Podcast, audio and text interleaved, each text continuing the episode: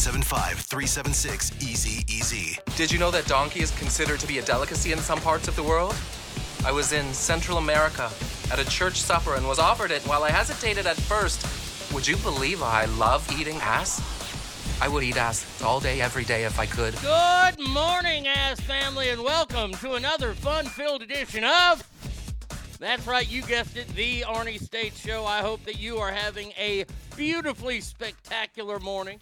I'm doing well. I just had my morning constitution thanks to the magnesium I take.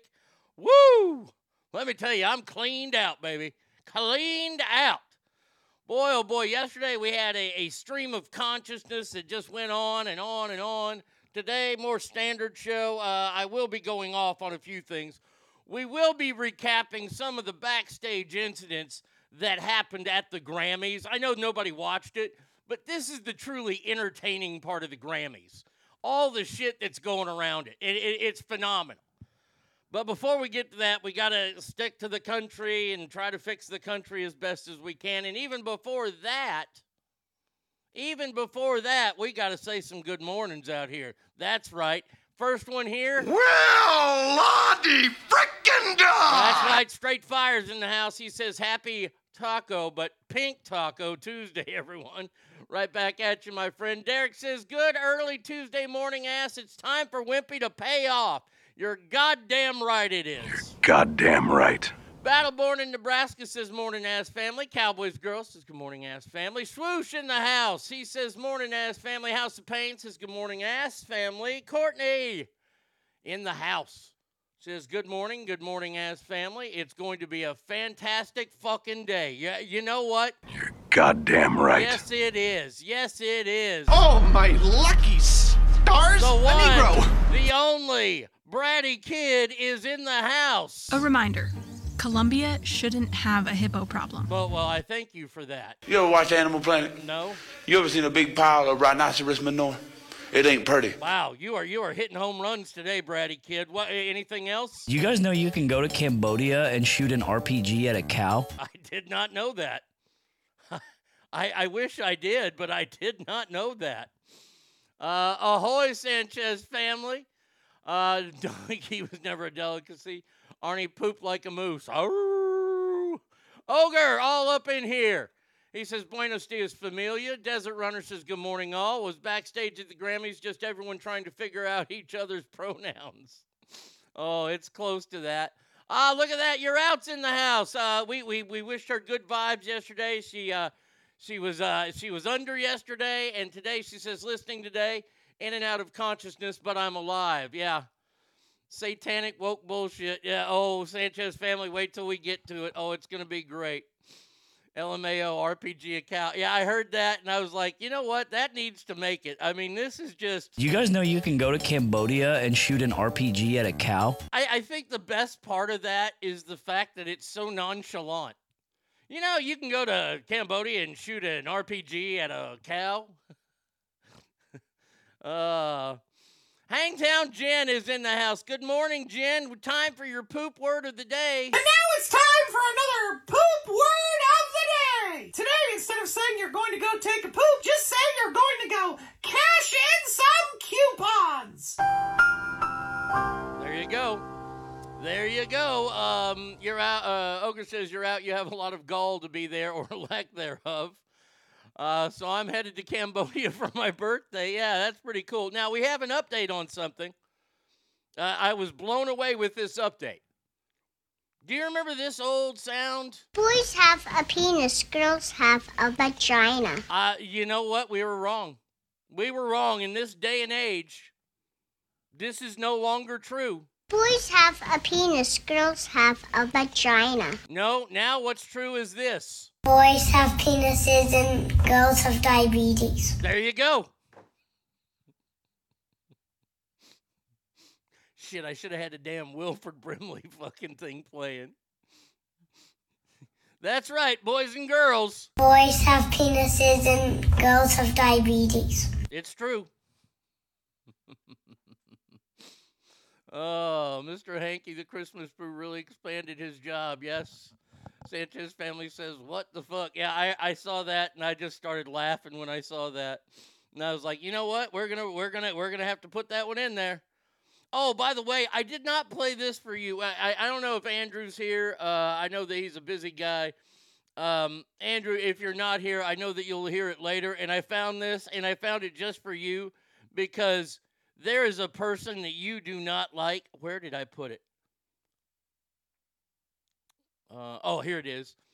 Here, here, here's our pastor, Pastor Greg, and his thoughts on a, a certain other clergy member. Joel Osteen. Good grief. Joel Osteen wouldn't rebuke his dog if it barked at him. Joel Osteen. Good grief. Joel Osteen wouldn't rebuke his dog if it barked at him. Oh man. a knee slapper. Yeah. It's a knee slapper.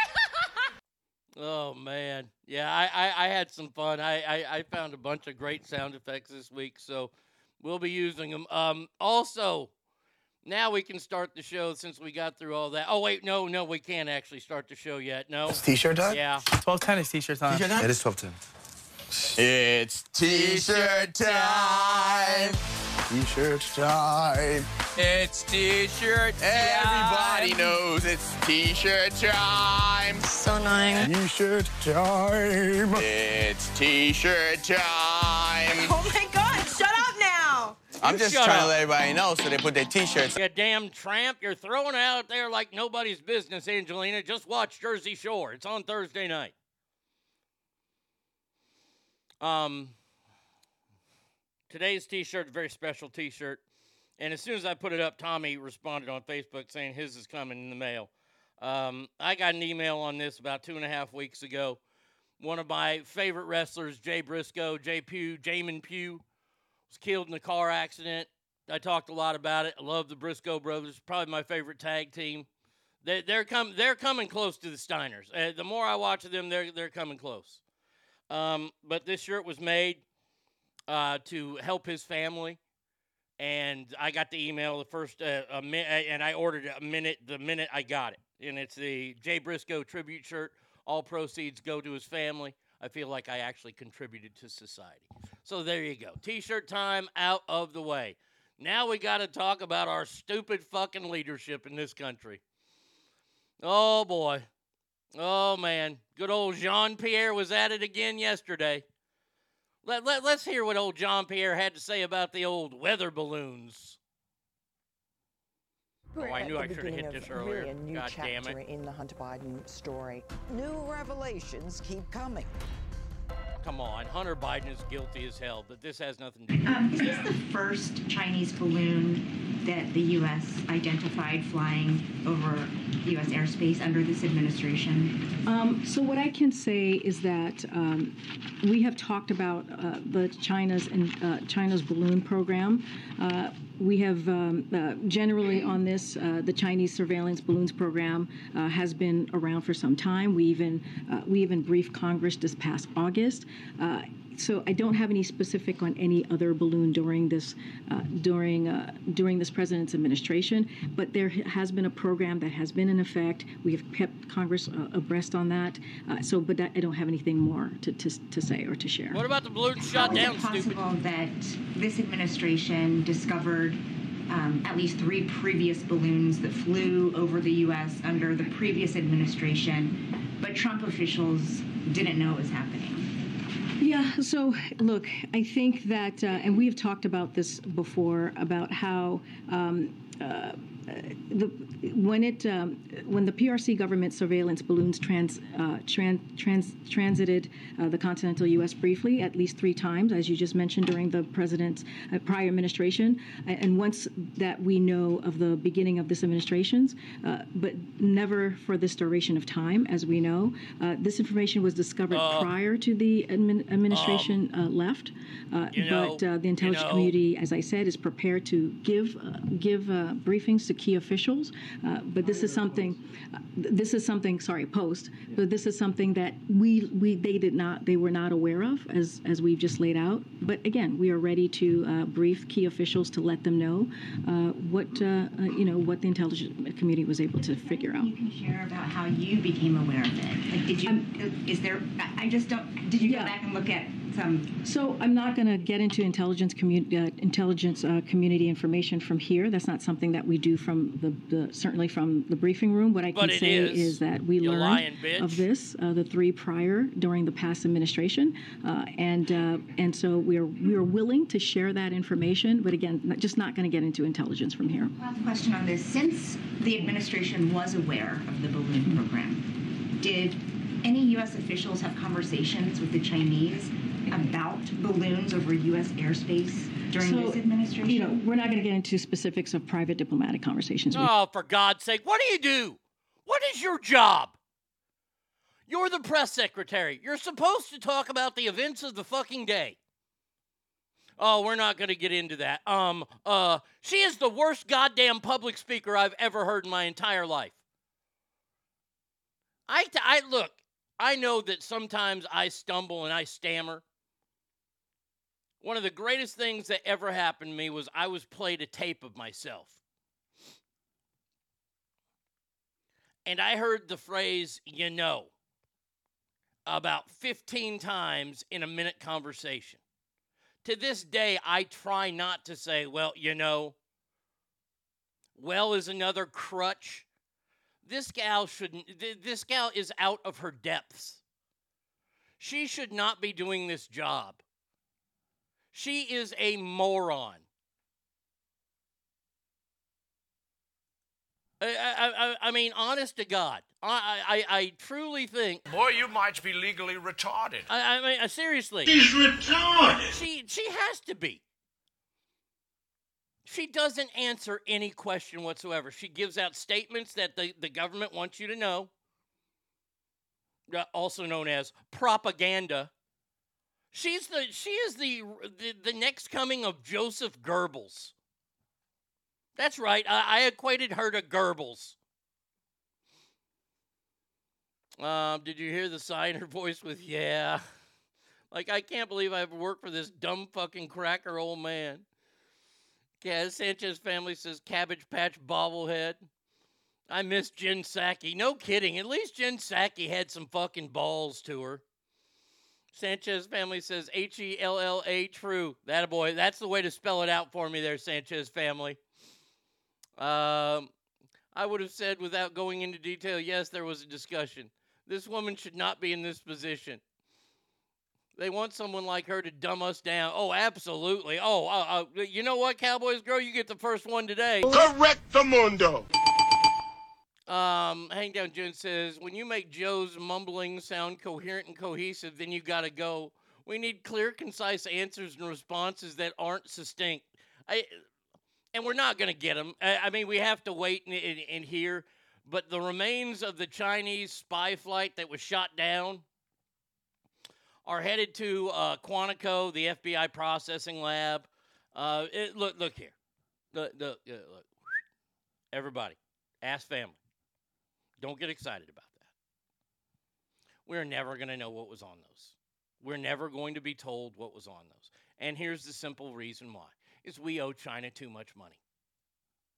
Look, th- this president thinks because we owe them so much money, he has to cater down to them because he's scared. I, I, I- don't know why I've waited this long to say this administration, this, this administration, our country is led by a coward. A fucking coward.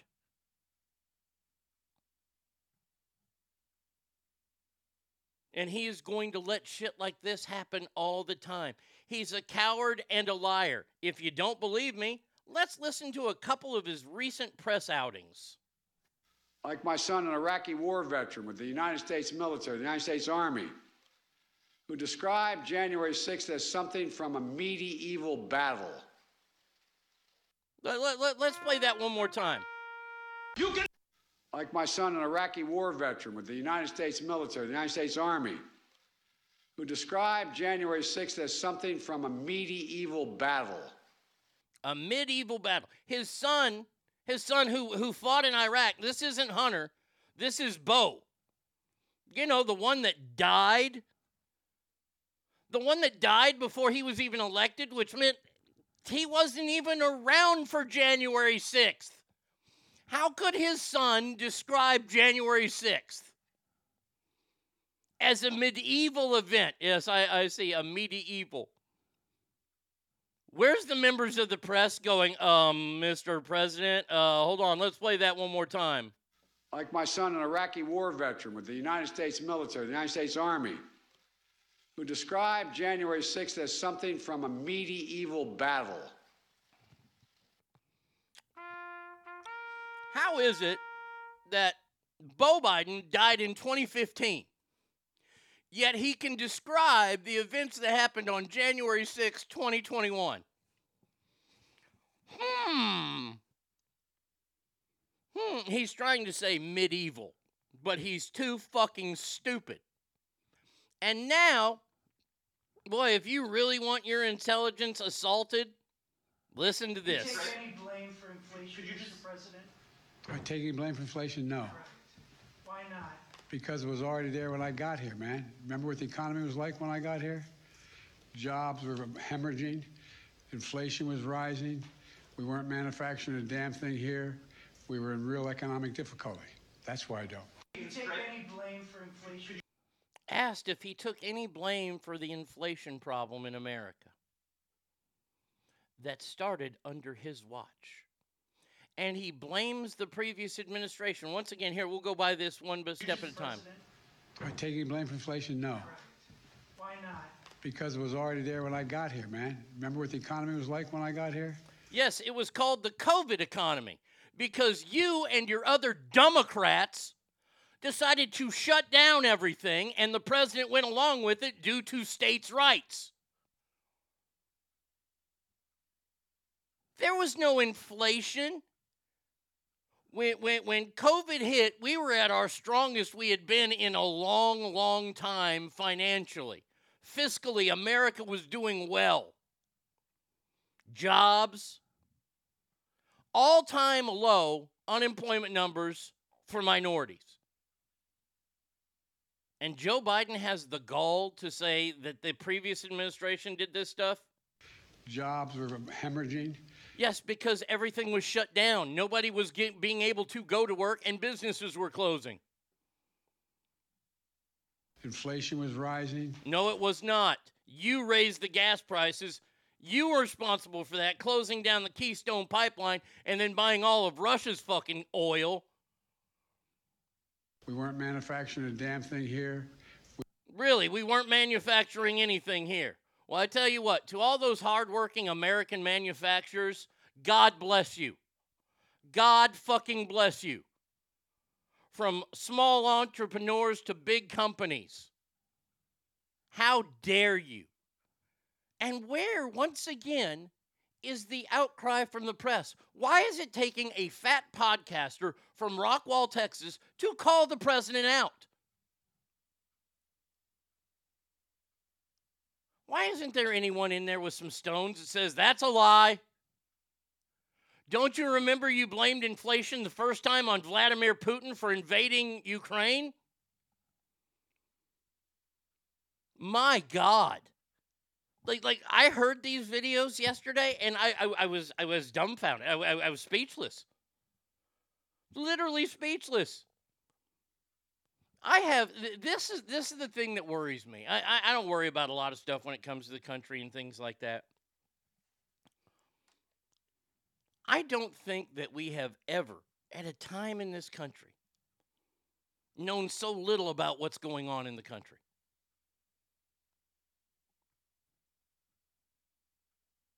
Meaning, I, I, I have no idea what's going on. Are we in bed with the Russians? Are we in bed with Ukrainians? Are we in the bed with Chinese? I would imagine with this administration, the answer is yes to all those somehow. Oh, it's so frustrating. It is so frustrating to to see this stuff and, and and report it and then have to talk about it and explain this shit. You're lying your ass off, Eddie Murphy and Beverly Hills Cop. Uh, yeah, until they unleashed the bat flu. Exactly. The economy was awesome with Trump. Yeah. That was Homer Simpson's excuse. It was like that when I got here. Ogre says because of COVID and Democratic governors, you dumb fuck. Maybe Miss Cleo told Joe that what Beau thought about January 6th. Oh. There won't be much in the balloon. China has satellites that can look, collect the same stuff the balloon did. China was conducting a test, not necessarily spying. Look, I, I think they got all the information. It's been sent back, and it probably once it once it got shot down, once the balloon part got shot down, I imagine that they have a self destruct button on all their shit. It fucking wiped everything out. These aren't like the fucking black boxes on a plane. Andrew, good morning. Happy Breakfast Taco Tuesday. But, but I played something for you earlier that I figured you'd like because I know how much you dislike this person, so we'll do it again. Joel Osteen. Good grief. Joel Osteen wouldn't rebuke his dog if it barked at him. There you go, Andrew. now, now look here. Look here. I, I am going to talk about the, this story before anybody gets all worried about it because I've seen it now a number of times. Uh, I have it ready to go in the next segment. Um, there's a rumor going around that Kevin Costner is going to leave Yellowstone. I know th- th- that's more important to me than fucking national security. I'm just telling you that right now. But like I said, we'll get to it in the next break. I promise. We'll get to that. We'll get to the Grammys, all that good stuff. I promise you. Now, now, there is some good shit here though coming up. This is my. I think this is. And yesterday when I was putting the show together, I stopped and I thought about this and I was like, okay. 37% of Democrats want Joe Biden to run in 2024. 62% of Americans think he's done little or nothing. Polls suggest a majority want Joe to step aside for someone younger, with voters focused on his gaffes and coughing. Before we get into his gaffes, his lies, his coughing, his inability to lead, his stupidity, his More than half the women in my cabinet, more than more than half the people in my cabinet, more than half of the women in, the, in my administration are women. whatever that means. There's something I want to focus on. What is wrong with the 30%, 37% of Democrats that still want to see Joe Biden run? What is wrong with you? I, I, I mean, honestly, were you kicked in the head by a donkey? You are dumber than a box of hair if you want Joe Biden to be reelected. 37%. Now, see, it's a small number, but this is a number that should worry people. Because this is the kind of number that can take votes away from somebody good becoming a leader. 37% of America are dumber than shit.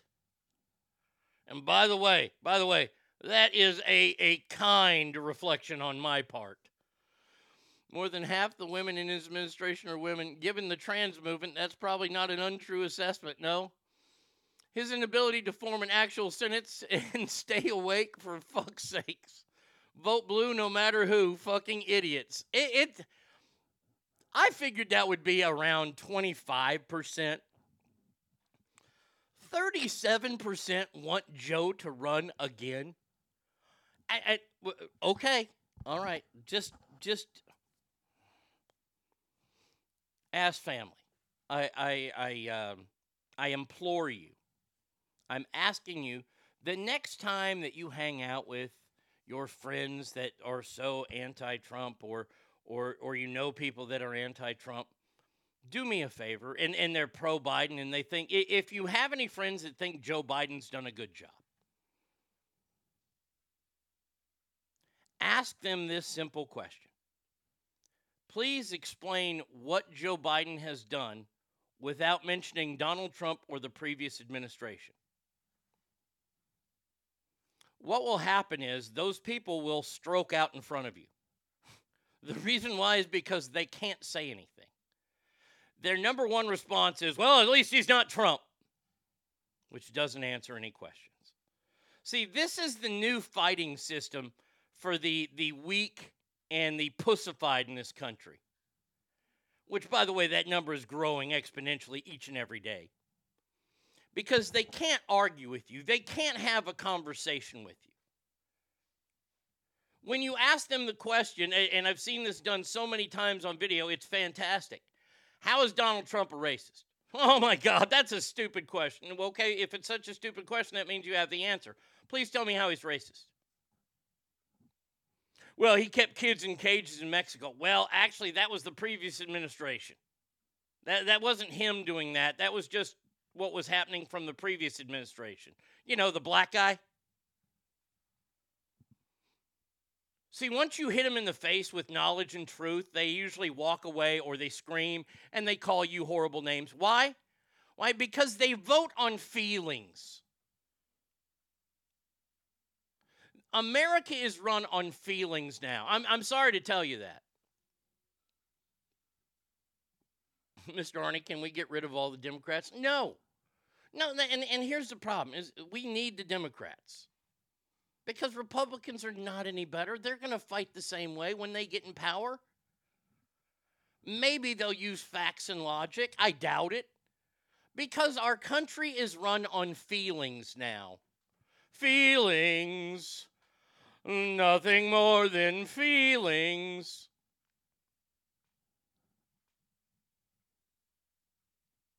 America is a crap hole of feelings.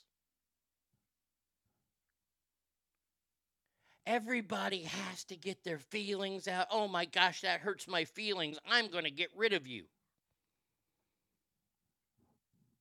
All you got to do is watch any part of the Grammys from the other night, and you will know that the world is nothing but virtue signaling 24 7. And by the way, that is what's going to end us.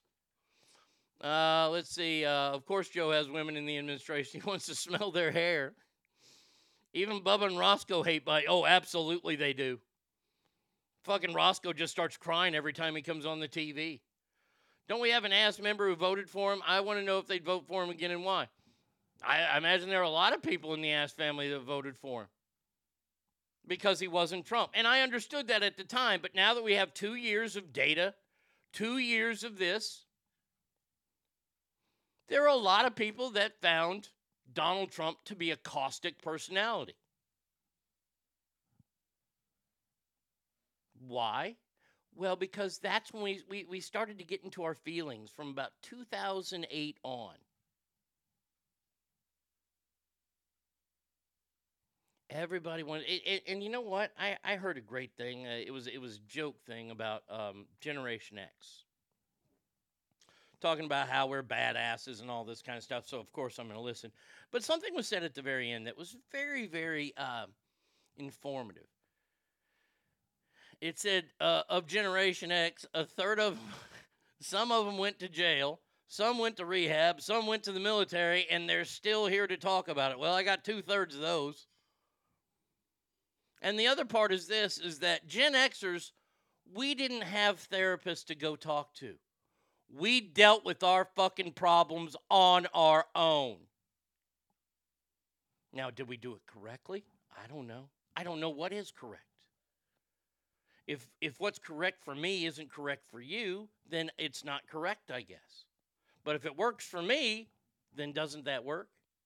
But instead, now we all have to go see a therapist and talk about our feelings and, and, and, and burn pictures of old boyfriends and shit like that. No. No.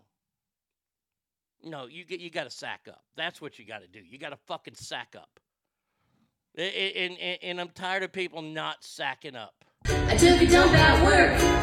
I pooped on the company dime. I took a dump at work. I do it all the time. The boss man takes my freedom and creativity. The least he can do is when I poo. Morning, Alicia. She says, Morning, ass family. My weekend has finally started. B. Coop says, Last week a major asked me why I refused to acknowledge preferred pronouns. I told her I identify as a general and I want to I want to take command. She told me not to be ridiculous and I responded, "Now you understand." Well, you know what? You were completely Correct the mundo.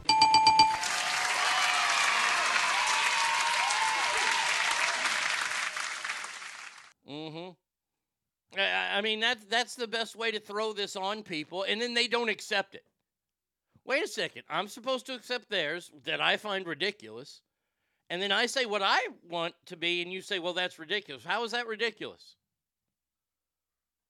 How dare that major not understand your feelings, V Coop? The rest are survivors, you're damn right. We were the last tough generation, and that shit wasn't compared to our parents and theirs. Yeah, oh, look here. Look, you go you go to the, the greatest generation, the World War II generation and baby boomers. They're a whole lot tougher than Gen Xers. But you see, that's the beauty of being a Gen Xer. Some of us were raised by baby boomers, maybe some of the greatest generation, depending how old your parents were when they did it. Um, my my dad would be part of the probably the greatest generation because he was born before World War II. And we're raised with that and we're raised with the baby boomers. We were taught to fucking hard work, shut our mouths and behave ourselves. And if we don't, we're going to get a fresh one across the mouth. Seems to have worked. See, but but once again, we'll break this down. There is a part of Generation X that fell off. They're the ones that were picked on by us tough kids. And and instead of they- they're the ones that started this therapy boom. And they found love with other losers like them and they procreated. And they procreated like rabbits. Cuz I think there's some Gen X kids out there that are uh, that are Generation Y kids that were raised by Gen X people that are fantastic. I know two of them personally. And I know there are a lot more. But I know two kids that were raised by two Gen Xers that are badass motherfuckers. Um, Dad Darren says, Good morning, ass family. Damn, Mixler forgot to send me my reminder. Son of a bitch, Mixler, come on. People need to learn the process through sh- process through shit that happened in their life. You see a therapist if you need doing help doing that. Hmm? Raised the right way. That's awesome, B Coop. My dad fought in World War II. He made me when he was 50. Oopsie. Yeah, my dad had me when he was 45. My mom was 46. I was playing, though, because they did want a golden child. The chosen one, as I like to call myself in family circles if I'm ever invited to family circles. I will walk into a room and say the chosen one is here. Oh, don't think I won't. And don't think I haven't, because I have. Why? It upsets them exponentially. And that's my goal in life is to piss them the fuck off. Um, all right, let's see. Uh, by the way, i in this is uh, it. I- I would have to say that this is probably the biggest Duh. record number of Americans say they are worse off under Joe Biden. Duh. I mean, come on. I mean, seriously. Really? Do, do we need this story written? Baby boomers had it way better than Gen Xers. Gen Xers are thus tougher than boomers. I don't know about that. Look, look, baby boomers, they were raised by some salty fucking veterans. They, they, they were raised by the people that defeated the Nazis. I, I don't know if I'm necessarily going to fuck with them.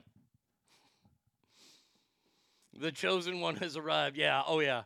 If we stepped out of line, we got disciplined not only by our parents, but friends, parents, and strangers. Oh, you goddamn right.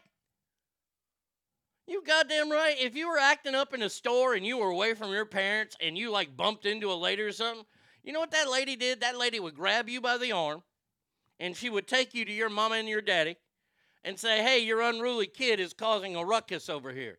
And you know what would happen next? Well, let me tell you what would happen next because I do have real world experience with this. What happened next is one of two things. Either dad whips you right there,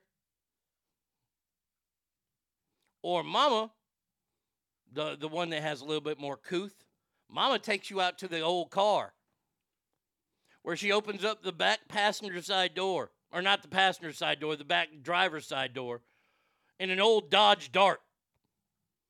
And she sits down and she says, Come here. And she bends you over her leg and she spanks the shit out of you.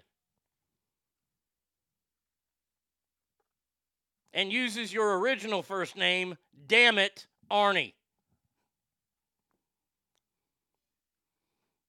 Uh, yep, thanks to Joe, my kids' school refused to adopt woke curriculum, and now I have to pay for school lunches. Uh, their parents may have been the best of the best, but they created the best of times in America. Being a kid in the 50s was better than being a kid in the 70s.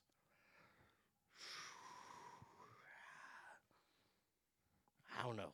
I don't know. I, I mean, the 50s were great, but the 70s and 80s, hey, man. Dude, we had we had video games, still went outside and played. We'd play video games like at night after dinner, or if it was raining and shit and we didn't want to play outside and it wasn't football season. Because if it was raining, it was football season, we were outside. See, this is the other problem that I have with America right now. Is you parents that are next uh, that are raising the next um, Barry Bonds or the next Roger, uh, not steroid guys, but the next Babe Ruth. At least you think you are. And I don't know how many coaches I've talked to, in professional coaches. I, have talked to guys who have coached in the NBA. I talked to Tony La Russa, one of the greatest managers ever in Major League Baseball. Had him on my show live in person. He told me I knew way too much about sports and that my dad did a good job, and I actually cried on the air. Um, you people that focus your kids on only one sport and I'm not talking about like MMA and karate and, and, and all that. That that that's that that's the whole thing. I'm talking about you you baseball parents out there, you football parents, where you got your kid playing that sport fucking 13 months out of the year.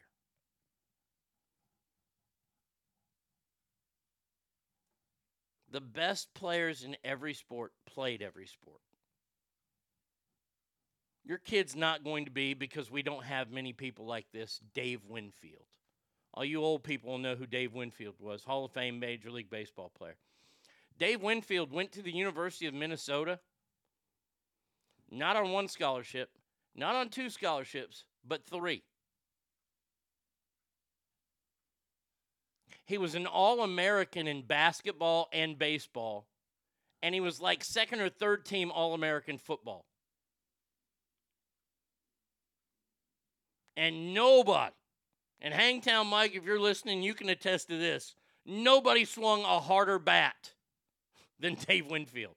Dave Winfield never got cheated to play, but he played all the sports. Let your kids go out there and play all the sports. You know, at seven and eight years old, they don't need to play baseball fucking every month out of the year. You're, you're, and, and, and honestly, let me, let me just tell you, as a kid growing up, I played football and I played baseball.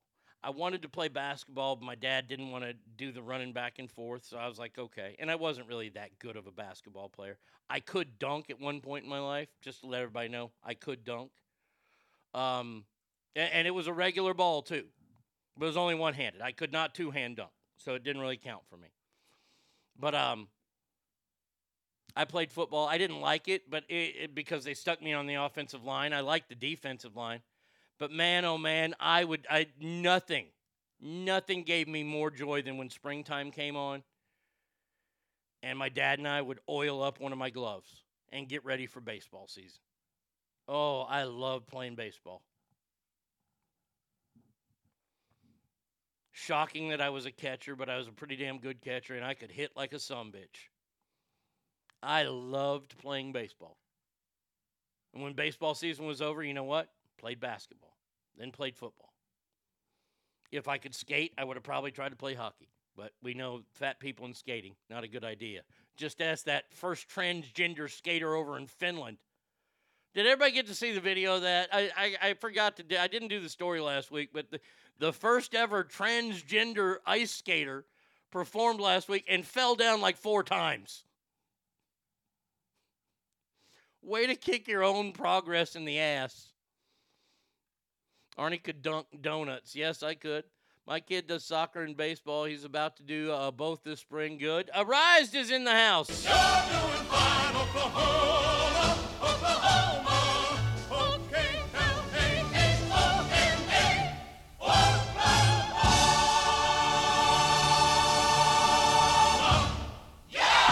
There we go. Good morning to you, Arise. Um, he wants to do football, but I want to wait until he's a bit older to get into that. No problem. Uh, That sounds good. I mean, that's awesome. Truman Show says, Good morning, ass. The recordings are good, but nothing tastes as good as some live ass. Amen. Well, welcome to the show this morning. When Joe and Hunter used to oil up the gloves, that had a totally con- different connotation. My dog could ice skate better than her, him, it. I ran cross country, played volleyball, and was in four choirs when I graduated. Geez, I can fall four times without getting my wiener cut off. oh man, yeah. So, so uh, most of Americans are saying they're worse off under Joe Biden. Well, once again, let's just play the obvious. Duh. Oh, where do we go from here? Oh, I know where we go from here. We go to Eric Adams. Uh, Eric Adams is the biggest piece of trash. He's the the mayor uh, in New York City. New York City! Not not not not warranted there. Please come on. Um, Eric Adams the other night spent the night in one of those uh, those makeshift shelters for all the Mexicans. By the way, that's what I'm calling them now. I I, I don't like migrants. I don't want to call them immigrants. I'm just going to call them Mexicans now because they're coming up from Mexico, so they got to be Mexicans. So he's in this makeshift shelter since these hotels now in Manhattan have said, look, no offense, but we need to make some money. Uh, y'all need to get the fuck out. And then they camped out on the street because they didn't want to go to the shelter. Well, Eric Adams went to the shelter the other day and spent the night and, and made sure he had plenty of press take pictures of him while he was sleeping. Nobody wants to talk about how much security the mayor of New York City had there. Oh, wait, wait the mayor of New York City. New York City! Got to keep the bit going. Um, but then he came out yesterday and said he is dropping New York's mandatory COVID 19 mandate. Well, I mean, um,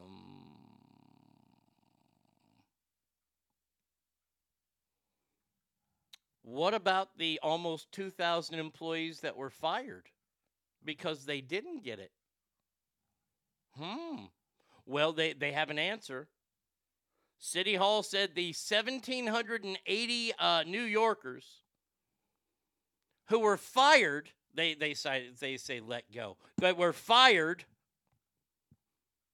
for not getting the vaccinations won't automatically get their job back, but they will need to reapply. You see, it, it, it it's hard. I'm going to speak to you as family members now. I'll read this. Um, use the born in East LA of Mexicans and OTM other than Mexican. It must be hard spending the night with them. You're going to be eating great fucking Mexican food, right?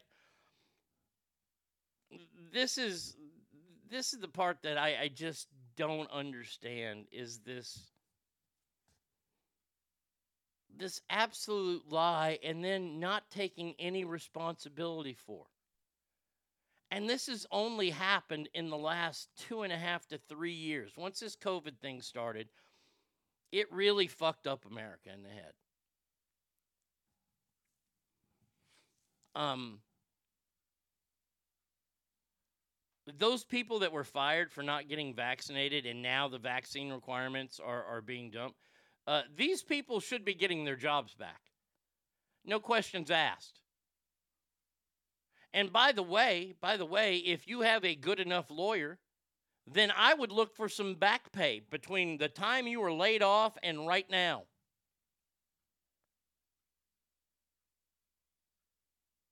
These continuing lies that happen And, and by the way, I, I know that I, I, I rip Republicans too on this show. I, I mean, how the Republican Party has not gotten rid of this George Santos character is it, it, it, it, it boggles my mind.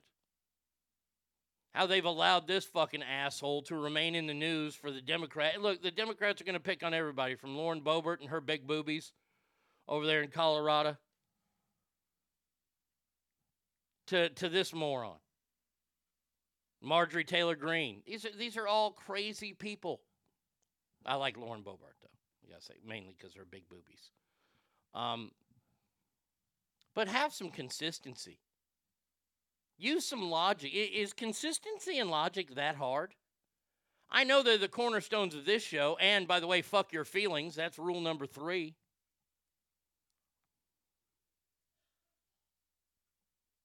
But is it that hard to, to be consistent? Is it that hard to use logic? It, it, to me, it's not.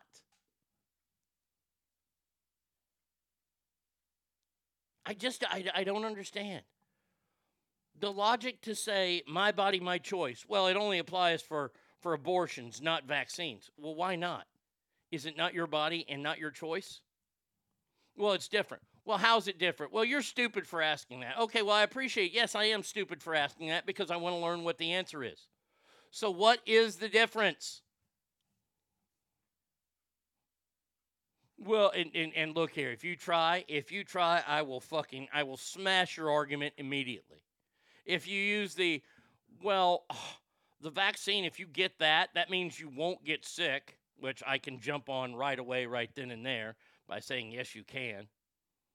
But I won't. I'll let them. I'll, I'll let them play their stupid hand out, because I know what the answer is. Because see, I'm consistent with their stupidity. Their answer is, well, you get the vaccine so you don't get sick, and you can get a bunch of other people sick, and you could cause people to die.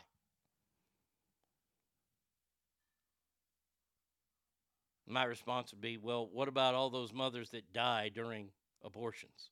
That not only the baby dies, but the mother dies. I know it's not a lot, but it does happen. What about that? Well, that that that, that that's stupid. No, well, I understand it's stupid. This is why I'm asking the question, is so I don't sound stupid. It's fucking amazing. The the the back into the, look, and and this is where I empower the ass family. This is where I tell you to fucking go and be a part of those demonstrations and rallies and get in arguments with these fuckers and then report back to me how right I am with how stupid their arguments are. Oh, Alicia, you are more than a hundred percent. Uh, Correct the mundo. they don't like it when you use something like that against them. Oh no, they usually they'll walk away or they'll be like, oh, I don't want to talk anymore. Wait a sec, you don't want to talk anymore. You're the one that started this rally out here, screaming all these exp- uh, uh, uh, all these terrible things about people on the right and Donald Trump and all this, and people Ben Shapiro not being able to speak places. Wait a second, you're the one that started this. Come back and finish it. But they won't. Why? Because they have no fucking courage. They're all cowards.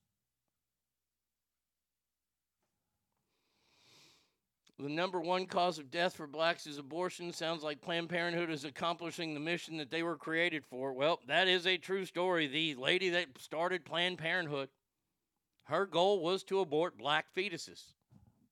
She was a racist. And by the way, by the way, uh, I believe it was Charlie Kirk. I saw a video that finally, somebody finally said, but Charlie Kirk doesn't have balls. I lost a little bit of respect for Charlie Kirk on this video. He was at a college. Hold on a second. Let's see if I can find this. Hold on a second here. Um, Charlie Kirk abortion. Oh, I he- here has it to win. Because guess what? Your In truth is debt. your truth doesn't matter. But That's guess still what? a truth You've had your truth in this country for the past thousands of decades. You're thousands of not thousands, whatever. My bad. Ah, that's, that's a little embarrassing. But like your your truth has been the narrative of this country forever, and you think Roe yes, the Wade white just straight got male repealed. truth. Abortion was The- legal in this the- country for 40 years. And before the 40 years, what was And it? crime dropped Thankfully, forty illegal percent abortion. after it And went. on top of that, do you Became- Oh, wait, think- hold on. Do you think abortion lowers crime rates? Crime, does. crime dropped 100%. forty percent after abortion became Why, legal. why is that the case? Uh, it's called a statistic. Who, who has the most abortions in America? Um, woman. Black people. Is that Black so? Are you trying to say the termination of blacks in the womb lowers crime? That's a, that's a very racist argument. That is not a That is exactly what they said. And they go, oh! Nobody wants to report this. Nobody. Nobody wants to report what I'm about to say. Nobody has the fucking guts and the testicular fortitude to say this, not even Charlie Kirk. And I like Charlie Kirk. Um, I'll say it. If you look at, and honestly, if you look at the number of people incarcerated in 1990 and 1991, you will see a dramatic drop, somewhere around 40% of new prisoners being issued or uh, ushered into prisons. And people scratched their heads about that and said, well, crime is. Uh, what's going on here? The 40% can be attributed back to 1972 when Roe versus Wade was made legal and abortions became legal. That girl said it crime dropped 40%. What she meant to say were criminals going into the prison system in 1990 dropped 40%. Why? We all know. Charlie Kirk should have just fucking hammered her with that. It's a true stat. Uh, she was a KKK supporter. It's called a statistic. What a twat. I said it. I said it. Look, I'll say I don't. I, I don't have a problem with this a, a- at all. I said it. I said I said it. Dude, yes, absolutely. Abortion played a part, a part of that. Does that make me racist be- because I'm quoting statistics? No. You, eh, eh, I, I I love it when when these guys go to colleges and everybody's talking about the prison system and everything like that. And I don't really like talking about the prison system because I have a, a, a clear thought on the prison system. I know that everyone in there is innocent. Just ask them. When they ask why is 13% of the country re- representing 55% of the inmates in prison, there's a simple answer for that. They break the law. You see, what happens is is that you get arrested. It- it- this is this is my very favorite thing to talk about when it comes to this. And I don't like talking about prison, but this is my favorite thing about talking about prisons. I think this younger generation who throw out all these numbers about prison statistics, they don't realize how the judicial system works. See, they think that, that a black man gets arrested on the street and then is automatically taken from that police car to the county jail and then taken to prison. Well, it doesn't work like that. You see,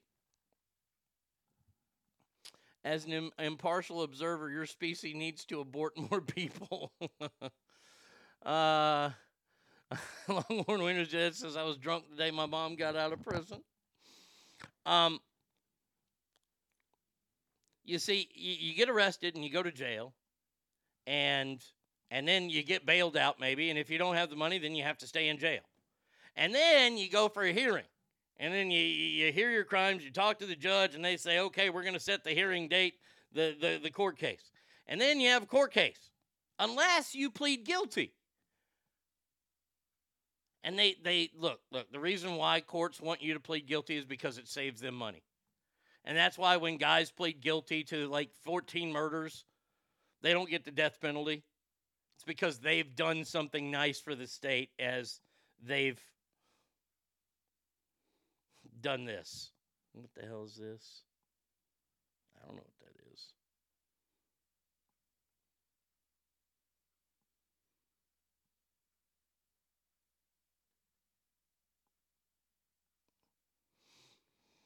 I'm checking something on my phone here.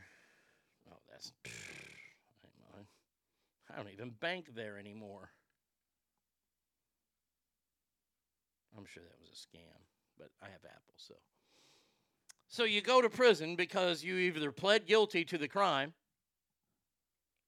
or you're heard in a, a courtroom in a jury of your peers. Well, black people don't get a fair shake. Really? What about O.J. Simpson? How about Chris Brown? Chris Brown get a fair shake? Chris Brown, who beat the living shit out of Rihanna, I don't remember him going to prison. You know what celebrity I do remember going to, to jail? Not prison, but jail. And he didn't go for long. Tommy Lee. He beat the shit out of Pam Anderson. You know they had to put him in protective custody because every prisoner in that jail wanted to kill him? Now, wait a second. Tommy Lee is, he might be hung like a black man, but he's Caucasian. Interesting. Now, as I've said many times on this show, and you might not like it, I, I, I can't do anything about it. All three of those people that I mentioned Chris Brown, O.J. Simpson, Tommy Lee. Hell, you can throw in Robert Downey Jr. Remember when he fucking slept in somebody else's bed because he was high on heroin? He didn't spend years in prison, he spent a little time in prison. You know what they all have in common?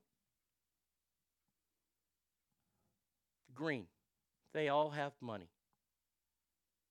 And with money, you can buy the best defense attorneys, defense attorneys who are taking on people that are prosecutors that really might not have a love of the job anymore because they're they're they they they're scarred by the system. They don't make a lot of money. They aren't as passionate about it as you because see, they don't get to bill their clients, and I'm talking about prosecutors. They don't get to bill the state $300 an hour for every minute they work on this case. But defense attorneys can't. And if you're going to get paid that much, you're going to give a great defense, and you're going to end up, and I'm not saying they're better lawyers than the prosecutors, but the prosecutors have 10, 15 cases they're working on. This lawyer's got one case. If you want me to extrapolate the whole system, I'll extrapolate it for you.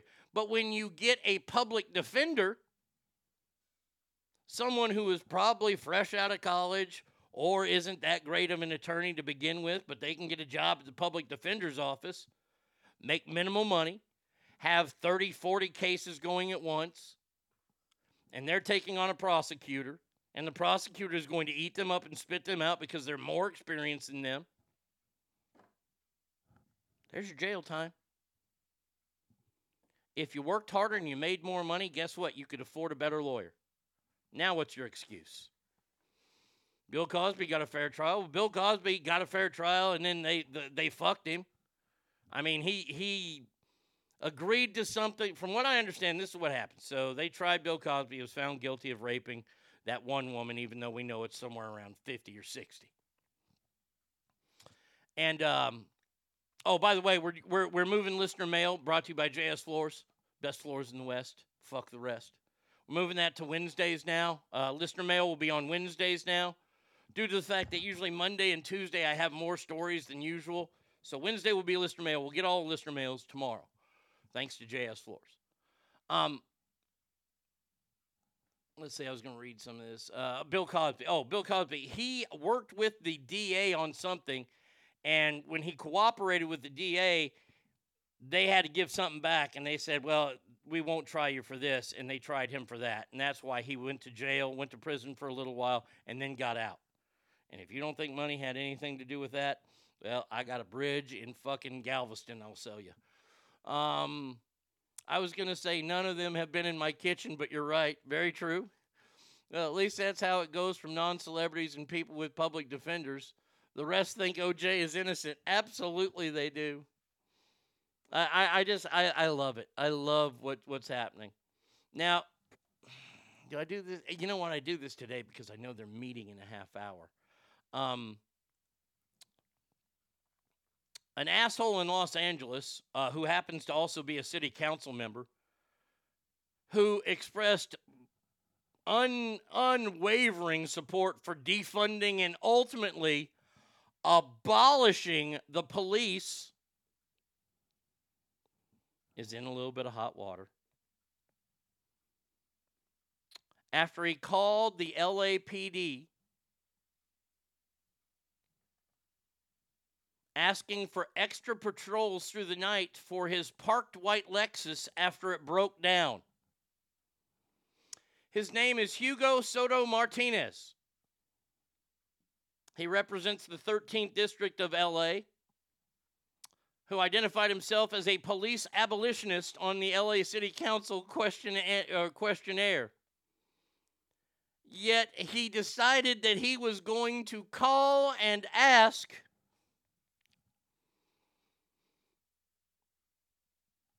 for extra patrols because of his broken down Lexus.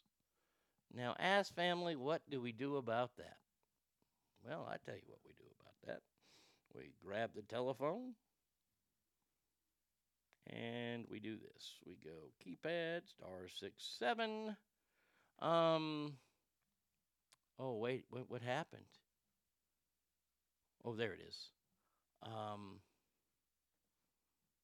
Call this number here 213 473 3231. Welcome to the City of Los Angeles' My LA 311 Contact Center. If this is a life threatening emergency, please hang up and call 911. Bienvenidos al sistema de Los Ángeles Buenos días. 311. Si esta es una emergencia, por favor cuelgue y llame al 911. To continue in English, press 1. Okay. Para continuar en 311 offers the following self-service options. To report issues involving abandoned vehicles, parking enforcement, or problems with traffic signs or signals, press 1 for the Department of Transportation. No. To report homeless encampments, trash can repair or replacement, No. or for RecycLA services, press 2 for sanitation. To report water leaks, power outages, or for other Department of Water and Power related services, press 3. To speak with a 311 representative, press 0. Thank you for calling. Please hold for the next available agent. Your call will be answered in the order it was received. Calls may be monitored or recorded for quality assurance. Ooh, this is good music. Is this Sheryl Crow? Uh, uh. Mm-hmm. See, this was supposed to be the city council's phone number. Because they're meeting at 8.30 this morning.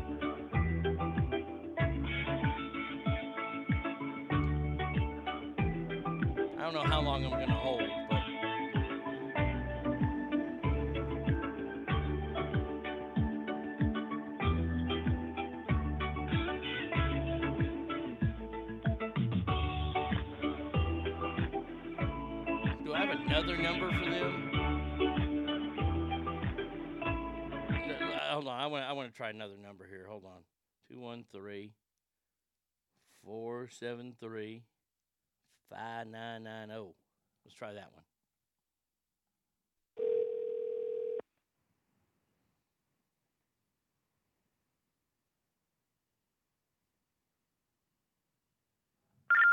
No. They have a fax machine still? Good lord. All right, well, well hold on a second here. Let's see. Recent. We'll do the first one again. God damn it, I gotta go through all that. Welcome to the City of Los Angeles' My LA 311 mm. Contact Center. If this is a life threatening emergency, please hang up and call 911. No. Bienvenidos al sistema de Los Oh. Ángeles Buenos 311. días. Si esta es una emergencia, por favor cuelgue y llame al 911. Oh, I know it's 8 a.m. there. They have a meeting at To 8:30 continue in. English, press 1. All right, here we go. 311 offers the following self-service options. To report issues involving abandoned vehicles, parking enforcement, We'll do or that problems with traffic signs or signals, press 1 for the Department of Trans. Welcome to the Department of Transportation Parking Enforcement Communication Center Voice Response menu. To continue in English, please press 1. Si usted Please note that this line is for callers wishing to report a parking violation, request traffic control, or locate an impounded vehicle. Please listen to all menu options before making your selection. To report an abandoned vehicle, obtain information regarding holiday enforcement, dispute a parking citation, and other city services, please press 1. To report, please listen to the following choices carefully before making your selection. For abandoned vehicles, press 1. For holiday enforcement, Please hold while your call is connected.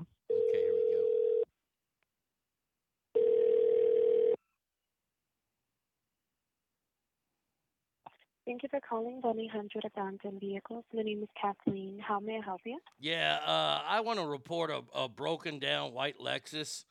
Uh, it, it's been in my neighborhood for a while here in, in, in LA, and uh, I, I think there might be drugs in it. Okay. So how long has the vehicle been there without any movement? Uh, like the last 24 hours. Mm. So in order for a vehicle to be considered abandoned, it has to be there for over 72 hours. So we wouldn't be able to process a report for the vehicle today. Okay, but what about the drugs that are in it? You would have to contact the police department. Okay, you guys can't do that and say, hey, somebody's Mhm. reporting a drug uh, thing here because I don't want to mess with police. Right. We actually don't dispatch any officers. We're just the call center. Oh, okay. So so you just let people park all over the city for 24 hours at a time and you know, if the homeless don't get their cars then no big deal, right? If you'd like to contact parking enforcement, that would be a different number. Okay. Well, you I'll have a great day and I love you.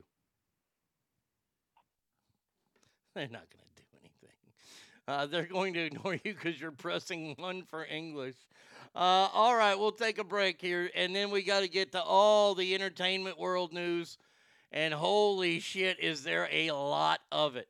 775 357 fans is the number. Uh, Arnie Radio 1 at gmail.com is where you can write the show. And like I said, moving listener mail to tomorrow once again. Probably going to be a new Wednesday thing, but we'll see here at ArnieRadio.com.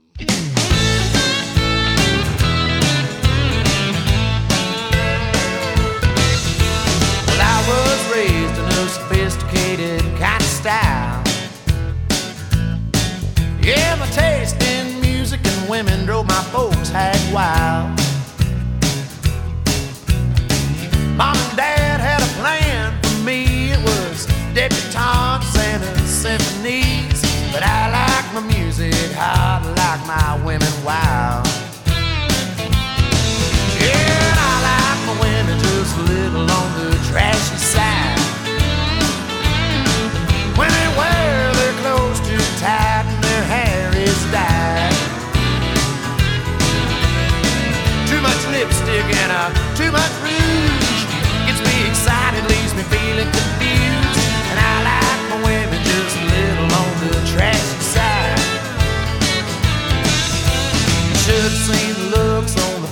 of my dad and mom. When I showed up at the door with a date for the senior prom. They said, well, pardon us, son, she ain't no kid. That's a cocktail waitress in a Dolly Parton wig. I said, I know it, Dad, ain't she cool? That's the kind I dig. Yeah, I like my women just a little on the trashy They wear their clothes too tight and their hair is dyed. Too much lipstick and too much rouge gets me excited, leaves me feeling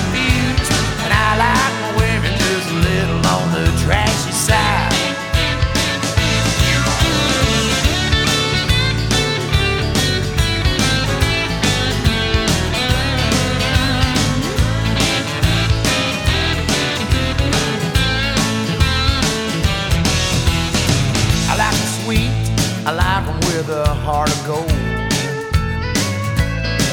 Yeah, I like brassy, I like brazen and bold. Well, they say that opposites attract. Well, I don't agree. I want a woman just as tacky as me. Yeah, I like my women just a little on the trashy side. Yeah, I like my women just a little on the trashy side. When they wear their clothes too tight and their hair is dyed. Too much lipstick and uh, too much rouge gets me excited, leaves me feeling confused. And I like my women just a little on the trashy side.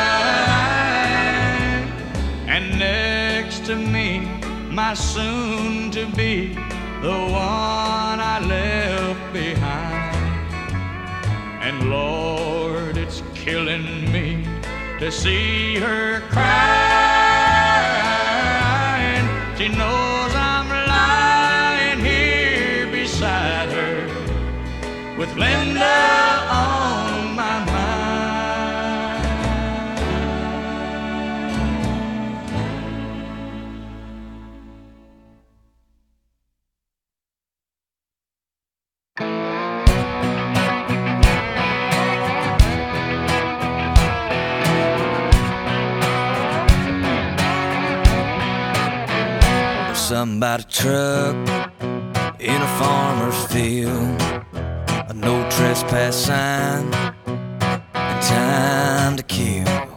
Nobody's gonna get hurt, so what's the big deal? Something about a truck in a farmer's field, and something about beer sitting on ice. After a long hard day makes it taste just right. On that drop tailgate on a summer night. There's something about beer sitting on ice. There's something about a girl in a red sundress with an ice cold beer pressed against her lips. In that farmer's field will make a boy miss. There's something about a girl in a red sundress. And there's something about a kiss that's gonna lead to more on that drop tailgate back behind the corn. The most natural thing you ever felt before. There's something about a kiss that's gonna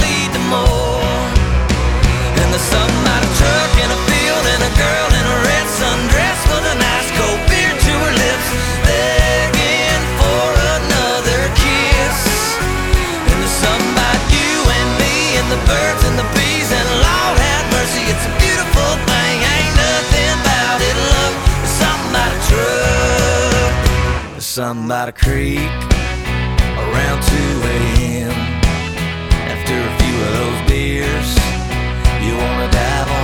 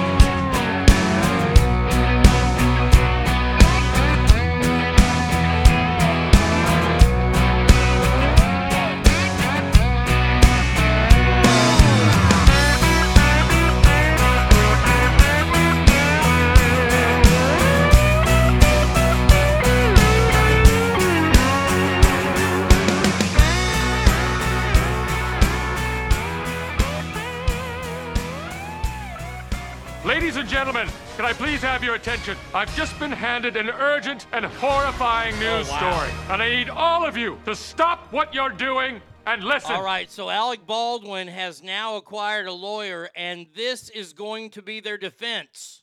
You can pull the trigger of this revolver as much as you please, and it will not. Well, back to the drawing board they go.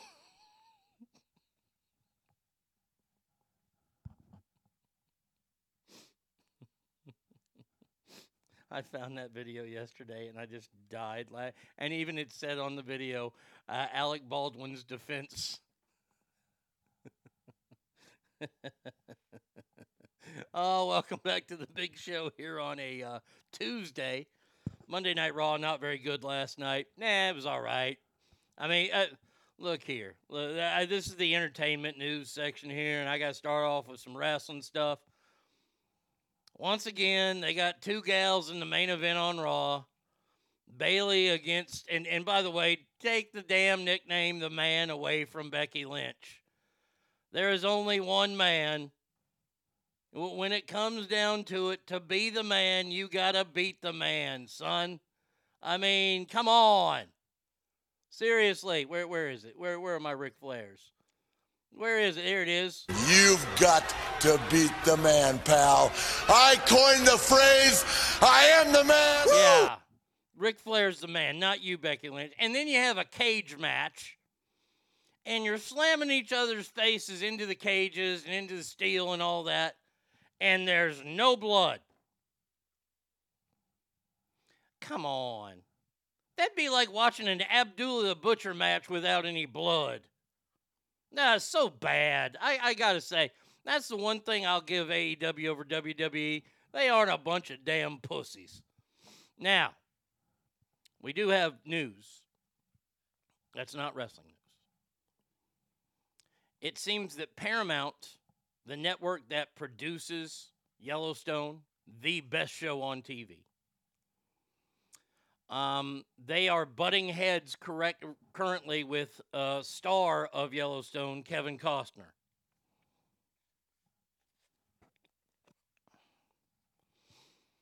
Kevin Costner, who's working on a uh, a, movie, uh, I guess a western, and I, I like Kevin Costner, and I like Kevin Costner westerns. I, I just like Kevin Costner. Yeah, I didn't like the the Postman or the Waterworld thing. Eh, eh, they- look, you're you're allowed to have some shit movies. Um, that movie where he played the serial killer, that was fantastic. Plays a hitman in the movie, fantastic. I like Kevin Costner. And his westerns, out of this world. Well, it reveals that Kevin Costner only wanted to work for 15 days to finish up the second part of this season. That's right, 15 days to do another 10 episodes. I knew I'd get you out with this. Fuck Paramount. Still can't get Yellowstone on Paramount Plus. Assholes. Sources are telling people that Costner has scheduling limitations. He's directing and starring a Western movie called Horizon. Now, of course, the people at, at Paramount, uh, they have stockholders to listen to, uh, they say, We have no news to report. Kevin Costner is a big part of Yellowstone, and we hope that it's the case for a long time to come. The rumors are is that if you remember what happened last season, they had to move the entire herd down to the 66666 ranch. The four sixes, if you will. And we know that Jimmy's down there, and now Rip's going to be down there, and Teeter and, and Ryan. So half the cast is down there. What looks like is going to happen is they're probably. I'm off to La La Land. Pills kicking in. All right. If Kevin is gone, Yellowstone is done. Well, in a way, I, I feel the same. I think they're going to end up killing him off and this will spin off into the next series, which is the Four Sixes series, which we all knew was coming. I think they kill off John Dutton, and then the family moves the ranch and, and the ranch and all that. They move down to the Four Sixes. Beth does a deal. Rip's down there. They all move to Texas because, well, everything's better in Texas, except the actors, because the actor they're talking about now running the Four Sixes ranch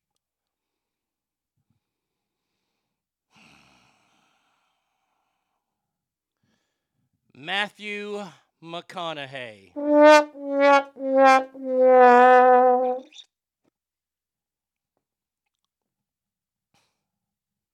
All right, all right, all right. Let's move these here cows, all right? You see, these cows, they're on this equidistant plane that we're on, man, you see? And it's all transcendental. And we all wait for the green lights. As a Texan, as a fellow Longhorn. No. Eh, eh, look, it's already cast. It's already cast. Matthew McConaughey is not a very good actor. Uh, I'm just going to tell you that when it comes to roles like this. It did a great job in Dallas Buyers Club. I ain't got nothing to say against him in that. But I see the the the the writing on the wall in this is going to be an older Wooderson from Dazed and Confused, and I like my Yellowstone. Why do I like the Yellowstone? This is why I like Yellowstone. I like Yellowstone because it's the Sopranos with cowboy hats on it. That's all it is. If you don't think that the Dutton clan is a mob or a gang, please they control everything that happens in that part of Montana, just like Tony Soprano did everything in New Jersey. And we get a bunch of colorful characters like Paulie Walnuts, like Rip. That's what this show is, and it's fantastic. Kevin Costner was the perfect guy. Harrison Ford in 1923 is the perfect actor for that. Taylor Sheridan has done an amazing job getting the perfect actors for roles. Jeremy Renner and Mayor of Kingstown, fantastic. Matthew McConaughey, I got. I, am just gonna say, yeah, you, you get a loud buzzer there, Matt. It's actually Mickey who leaves Britain with his hot wife, and they start dealing dope and, and rope in Texas. you know, they're talking about making a Netflix. I heard this, Ogre. You might like this. I don't know if you have Netflix or not. Uh, they're talking about making a series based on the gentleman, and they're talking about a gentleman part two. I've heard that from uh, Charlie Hunnam. I'd rather have Woody Harrelson would be perfect. Now shake them hips, boy, and show them girls how to save a horse and ride a cowboy. They've gone way too far with Beth, though, way over the top. I love. I, I I think they should go further. I'm ready for Beth to kill somebody. I'm going to drive my Lincoln to scoop up these cattle. Right, all right, all right. Yeah, yeah. Oh man, man, you just turn around when you got a bull in the middle of the road and you got a Lincoln, because the Lincoln ain't gonna mess with it. I will continue to follow this story. Um. Oh, I think the four six is to fail badly. And, and look, here's the thing. I, I do like Matthew McConaughey. I do. I think he's, but but he's he, he's not the right fit. He's he's not. He doesn't have enough angst. That's the problem with Matthew McConaughey. McCa- he's just too much of a fucking dude. Hey man, surfs up, bruh. He's too much of a dude. He's he's he's too Austinited. He's no longer a Texan, he's an Austintonian. And if you live in Texas, you know that ain't a compliment. Now, let's talk about the Grammys, shall we? Now, first thing we're going to talk about with the Grammys is this. I know that she's reinvented herself a number of times, number of different platforms. But what the fuck is with Madonna? Look, I just posted a picture. If you scroll down, you look at that picture. She looks like uh, look, here. All you old movie fans, you'll remember this movie, Alien Nation, with James Caan and Mandy Patinkin. She looks like the Mandy Patinkin character. She looks like a goddamn alien from Alien Nation. Alec Baldwin be a better fit for 666 than Matthew. Oh my God, and gay. Um, Jigsaw meme, best thing out right now. Oh yeah, I mean I've seen the Jigsaw meme, but she, dude, like like seriously, what is with her face? Did she get injected with some motor oil? She looks rotten. And she's going on tour this year. She's doing this big tour where she does all her hits. Now, that is not the best meme coming out of the Grammys, but we're not going to get to that just yet.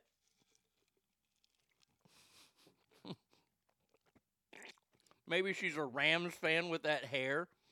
I mean, literally, what the fuck? What has happened to her? She looks like Jocelyn Wildenstein. I don't know who that is. Who's Jocelyn Wildenstein? I mean, th- this is an awful, awful fucking picture of her.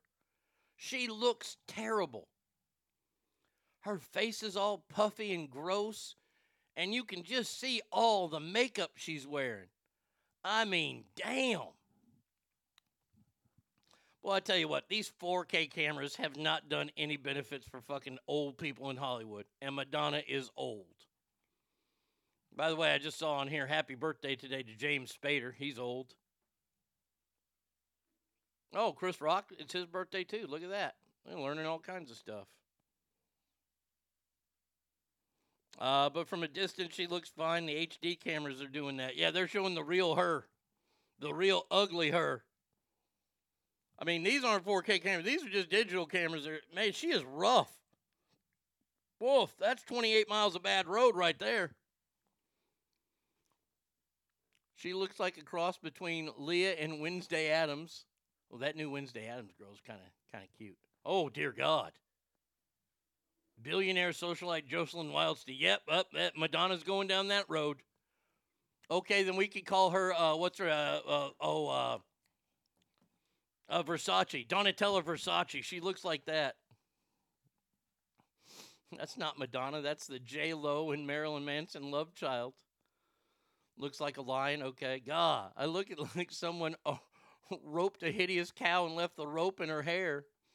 4K TV shows all the makeup they're wearing. It's crazy how you can see the cover up caked on. I mean, it is. I mean, it is on in full force. And the outfit she's wearing with the the black and the she looks stupid. Uh, I, I mean, it, she kind of looks like an uh, like a, a German war criminal. I mean, uh, then you scroll down, you see old pictures of her when she was halfway decent. I mean, the only reason why people like Madonna is because she was a slut. She put it out there. She threw that badge around like it was nobody's business. She fucking proposed to Vanilla Ice. She got terrible taste in men. And by the way, her daughter's ugly too. So you're saying when uh, sings like a virgin, it's going to be hard sell? Oh, amen to that. She can't sing that song anymore. She look, look here. New rule. I'm, I'll steal from Bill Maher, who, by the way, his his uh, and you're out was the one who who showed this to me. His new rules this weekend. Bill Maher is being attacked by the left, which I find to be hysterical that the left is eating their own, especially such a big proponent of the left in Bill Maher. And Bill Maher will never go to the right, and I respect him for that. But I respect him standing his ground and being a man. And that takes a lot for me to say because I do not like him. I hear the new Madonna tour is going to be called the Early Bird Special. Yeah, the show starts at 4:30.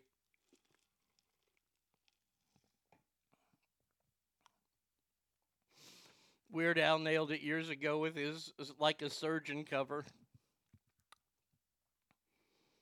Oh fucking a! All right, but that isn't even the best thing to come out of the Grammys. No, no, no. There's something else that came out that that is fantastic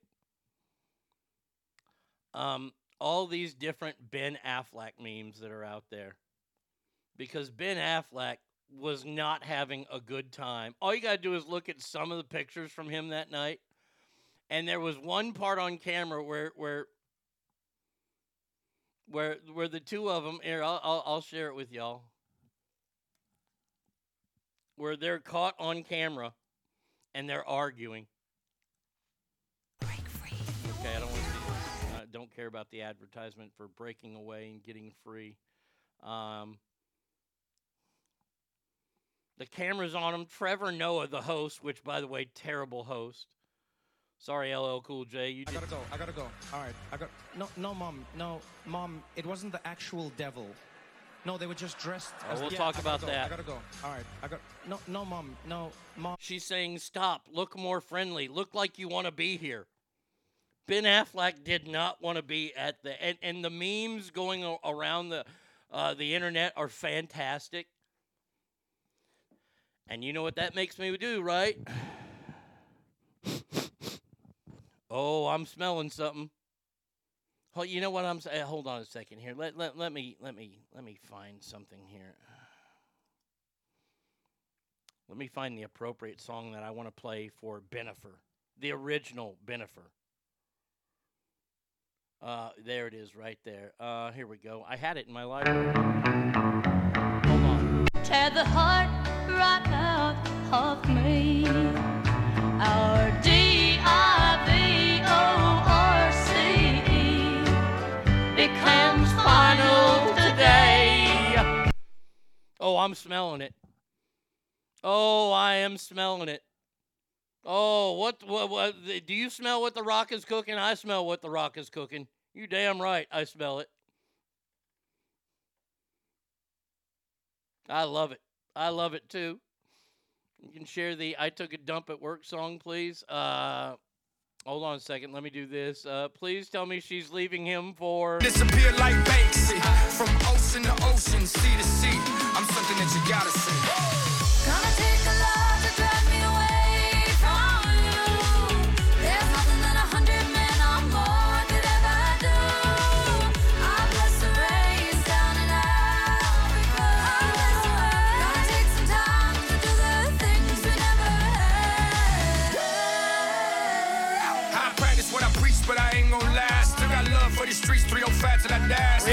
Got love- 305 till I die, baby. Pitbull and J Lo together. Oh, the Latino world would be on fire. That would be what we call muy caliente. Uh, the I took a dump. You want me to play? Uh, I can't share it on here. I can't put it up here. I can only play it, but I'll play it again. I took a dump at work. I pooped on the company dime. I took a dump at work. I do it all the time. The boss man takes my freedom and creativity. The least he can do is when I poo. Pay me There you go. Not gay ass says, isn't Ben sober again? Imagine sitting through that shit without a buzz. Oh, I'm, I'm just going to tell you right now. I root for people in recovery. I do. I, it, no matter how much I despise you as a human being, I root for people that are in recovery because I know how hard it is. I got to tell you, this one, this, this might do it to him. Ben, look, look. This is the thing that I, I can appreciate about Ben Affleck is that he is the he, he's the epitome of someone who is controlled by their front lobe. Very creative fellow, but also, you know, he he when when he finds something that he really really likes, like marriage, or or alcohol, or gambling, because you know he's been kicked out of a few casinos because he can count cards which isn't illegal. It's just frowned upon in Nevada, but they still don't want him there. All those are front brain things right there. And look, like I said, I, I'm rooting for Ben Affleck to stay on the straight and narrow. I, I would never say anything, but uh, thanks, Arnie. I had to play it for someone in the office bathroom. Okay, perfect, perfect. Um, I, I, I, I'm not going to say this, but this would this would be enough for somebody who wasn't strong enough in it. But yeah, Ben Affleck. Oh, yeah. Th- this this reuniting with Jennifer or with with Jennifer Lopez, probably not the best idea. Now, we have to continue with the Grammys. Two more stories about the Grammys. I'll I'll do the least threatening one here, but I, I do love it. I do love this story. If I can find it. Oh, there it is. I didn't I didn't highlight it. Well, that's the stupid part of me. The Grammys, I guess, did a tribute to the 50 years of rap. Now, I think they're playing fast and loose with some time there. 1973, I know the Sugar Hill Gang was around in the 70s, and Blondie had a, a rap out there that mentioned Fab Five Freddy in it. Um, so they, they had a big tribute to rap music during the Grammys. Shocking. Um, and then they were going to pay tribute to uh, one of the members of the uh, the Migos. You remember the fellow that was gunned down playing in a dice game in an alley in Houston? Only the best people go to the dice games in the alleys in Houston. Um, but his two bandmates, Quavo and Offset, part of the Migos. There's three of them, and and by the way, they are rotten. As far as rap music goes, uh, I don't know how people hold them up because they are they are the pioneers of mumble rap. The so they were going to honor their fallen comrade with with a tribute to him at the Grammys because I guess he was the most important musical person to die last year. Um, but instead, Quavo and Offset got into a brawl so intense backstage that they had to be pulled apart. Boy, nothing nothing to me says honoring a homie more like getting in a fight backstage. They uh they were feuding over the musical tribute to Takeoff, which by the way, there's a musical tribute to a rapper that isn't that good the, the, the year that, that, that Prince died, did they just stop the Grammys and play nothing but Prince all night? Because they should have. Uh, sources at the show said the outlet uh, just before Quavo took the stage to perform Without You during the In Memoriam segment, he and Offset got into a physical fight over the fact that Quavo refused to allow Offset to participate in the tribute despite the Grammys requesting it. I have talked far too much already now about the Migos.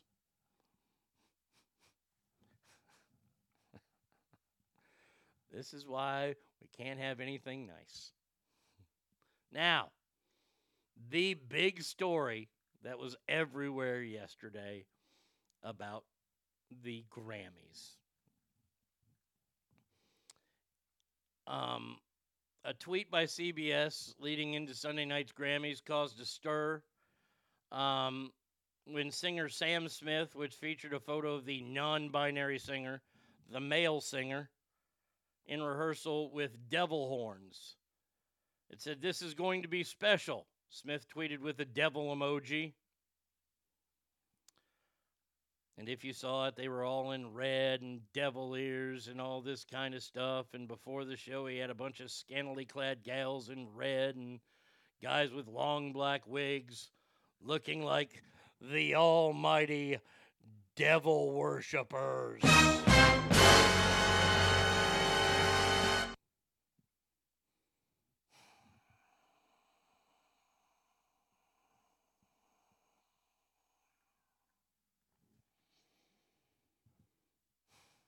Sam Smith has been a singer for a while now. He's been around. And is he a good singer? I don't know. I've never been a fan of his. I, I think that he got quickly replaced when a better singer, and it pains me. You don't know how much it pains me to say that a better singer came and took all his thunder, and this is the better British singer. I found a love for me. When that panty dropper came out, Sam Smith pretty much went into hiding. So, what did Sam Smith do? Well, Sam Smith decided, and we all kind of knew that Sam Smith might be in the old alphabet mafia. We all kind of figured that out. I don't care. I don't care where you put it in. Whatever. Just don't come around me with it. I'll hang out with you, but don't take your wiener out. I'll only hang out with you if there's like 50 other people in the room. Talented singer, sure. But he got he he got pushed aside because a better little British singer came out and he was more appealing to the ladies because he wasn't quite so gay. See, that was the thing about George Michael. We all knew George Michael was gay, but he wasn't like over the top with it. I mean, we we we knew. Freddie Mercury the same way. They, were a little on the butch side. Sam Smith, not too much. Now, wait, wait, wait, wait. Now, Cowboys girl, before you get started here, before anybody gets started on this, and I'll read what you said here. Uh, I have a problem with it. It's okay to worship the devil, but not pray at school. So many want to get rid of God, but allow this garbage. Keep playing with fire, people. This has nothing to do with God or the devil. Okay? Uh, Hangtown Jen says, I have no clue who these people are. I'm getting old and my interests are irrelevant. Yeah, it, it, it is sad. Sam Smith, who, by the way, jumped on this whole non binary thing,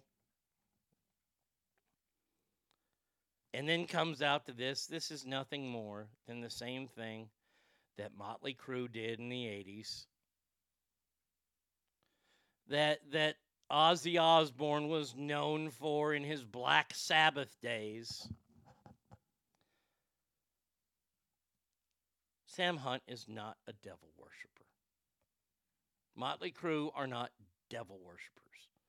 Marilyn Manson, probably. He knows Anton. Uh, oh, uh, Anton LaVey, I believe, is the leader of the Satanic Church. Um, I believe Marilyn Manson. I, I believe he's a, a priest in the Satanic Church. So you can say he's a Satan worshiper. Even GWAR was performing. I wouldn't give a fuck about the Grammys. It's just another celebrity circle jerk. Um, I guess I'm busted. I like Marilyn Manson. I, I have no problem. Look, look. This was all a shock value entertainment show. That's all this was. This was a shock value thing. I'm talking about it today. People talked about it all day yesterday. I know a lot of people don't know who these people are, and we're going to move on quickly so I can get back to people that you know who they are.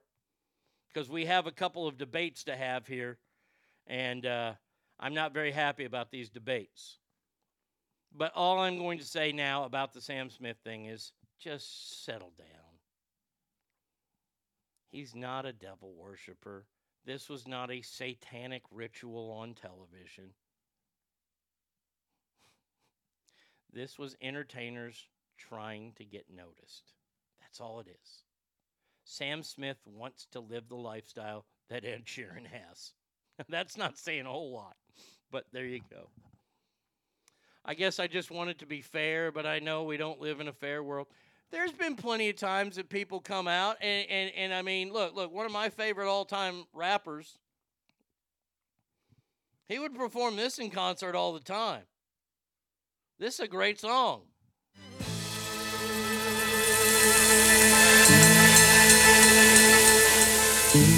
Next up, Chicago. Such a long, long train ride. Such a long, This is long like the, the greatest DMX song, but come on. Oh, the rain.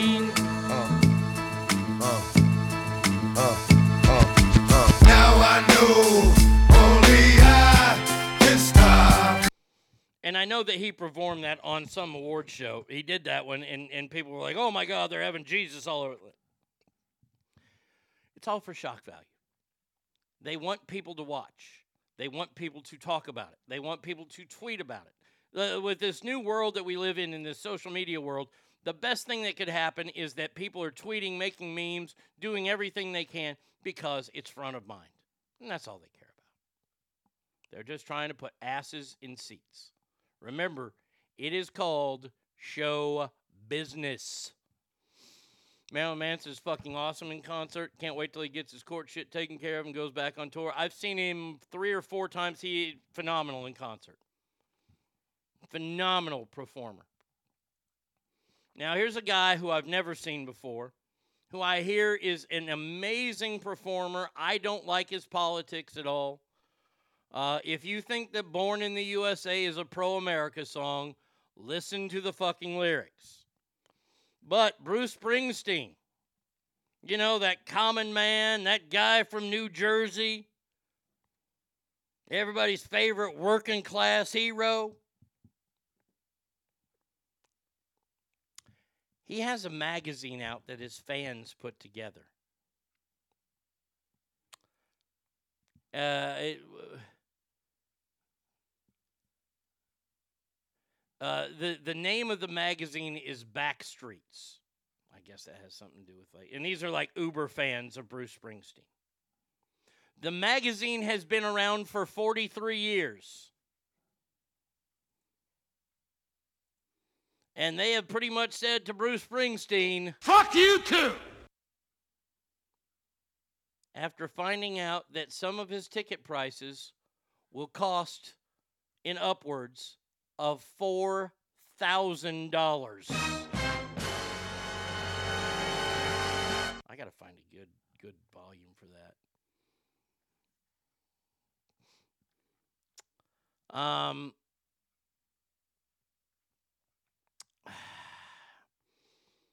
We are immensely proud of the work Backstreets has done. We are forever grateful to the worldwide community of fellow fans who have contributed and supported our efforts all these years, but we know our time has come.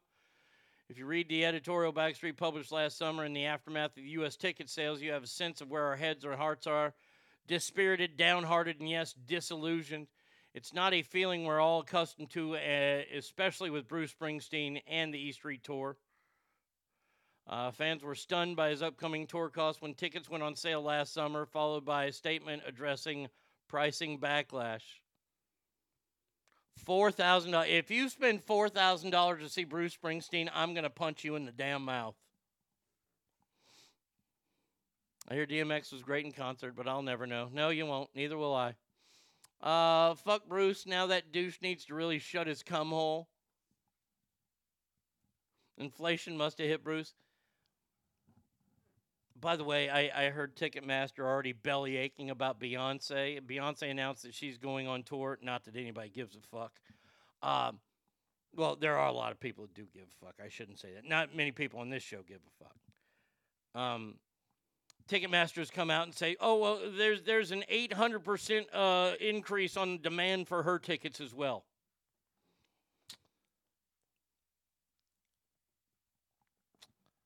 What do you? I need to get a job at Ticketmaster. And, and the reason why is because I, I am smarter than everyone that works at Ticketmaster. Every single person that works at Ticketmaster, I'm smarter than. for one simple reason. We've seen it happen already once. And by the way, I think it happened with Taylor Swift first for the simple fact that if it would. Let me ask you, let, let's play the dumb game. If Beyonce sales went on, ticket sales went on before Taylor Swift, and they had the same horrible actions that happened, people not being able to get their tickets, uh, the secondary market blowing up, how do you think that would have gone over? If people were to have to spend thousands of dollars on Beyonce tickets before Ticketmaster fixes their problem. Oh, there would there would have been a lot of outcries. A lot of outcries.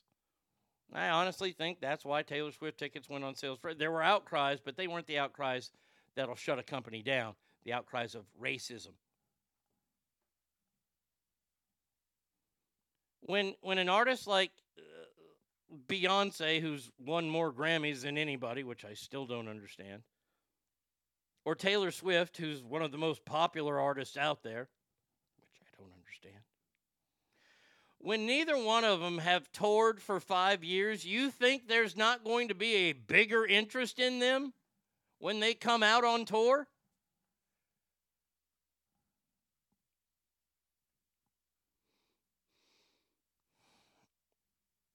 Once people get their five million in reparations, they can afford Beyonce tickets. Like I said, I'm not a fan. I, I, I understand that she has lots of fans, and Taylor Swift has lots of fans too. And these artists who quote unquote care about my fans, oh, I care about my fans. I care about my fans. Then fix the fucking system. Fix the fucking system for your fans. I believe somebody like Beyonce or Taylor Swift could go, no, I want to sell my tickets elsewhere.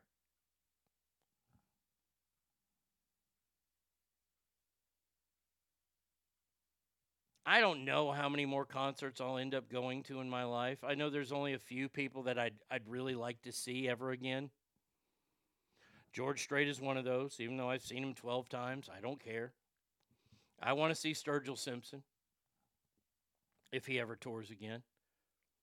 I'd like to see Morris Day in the time.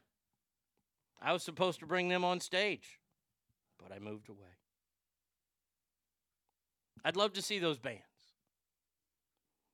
But I'm afraid uh, like, like, there's a, a, country artist who they're, they're reopening the Longhorn Ballroom here in Dallas, which is a historic place. The Sex Pistols actually played there, the original Sex Pistols um, Longhorn Ballroom, and uh, this new country artist who came out last year that I was all on fire for, Morgan Wade, is playing there. And her tickets are like 70 bucks. I'm not paying $70 for an artist who only has one album out. I'm not going to do it. I'm sorry. And, and it's $70, and then there are service fees. Why do you have service fees? Longhorn Ballroom owned by Ticketmaster or, or, or whatever the other corrupt place is? I wonder if Adele would have the same issue. I'll just do that for you because I need to cool off.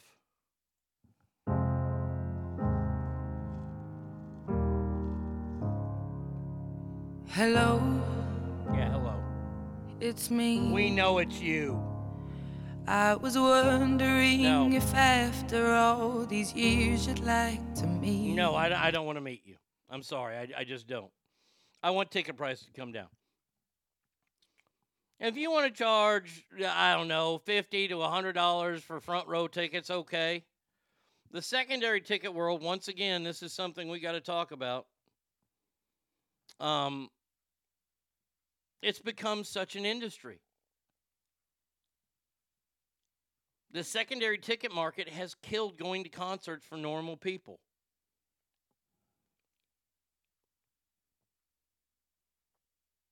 You can go online and you can go up against the bots and refresh and refresh and refresh all the times you want.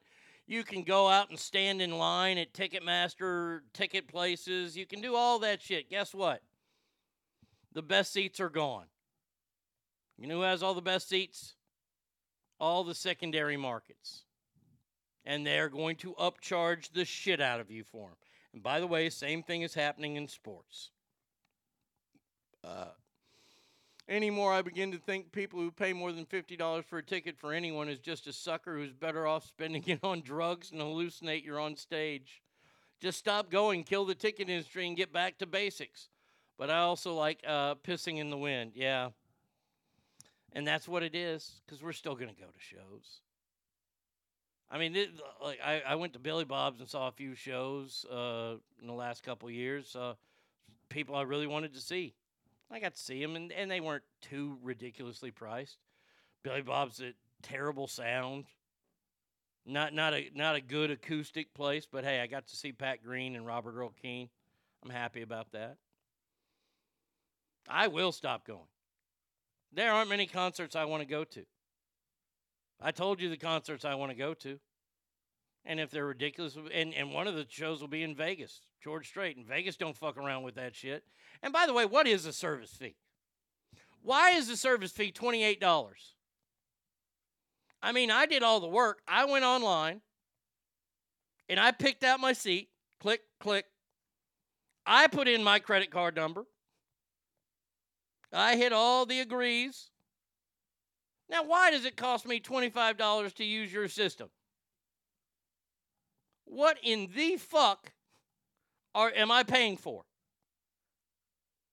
You print me a ticket and you print me two tickets and a receipt, that's worth $25. Y'all need to go to Kinko's then. See, I, I still don't know what the service fees are for. I don't get it. Oh, wait a second. It's to line the executive pockets. Sorry, my bad. My bad. Kind of like what the fuck is an actual resort fee? Yes, more ways to get it into the executive's pocket. That's it. All right, one more story before we get to our debates. Uh, I spent $75 to see Chris Stapleton a few months ago, and I wasn't mad at the money I spent. Also got upgraded to VIP tickets by Lesbo, who worked there no reason. I think she may have liked me and my sister. Okay.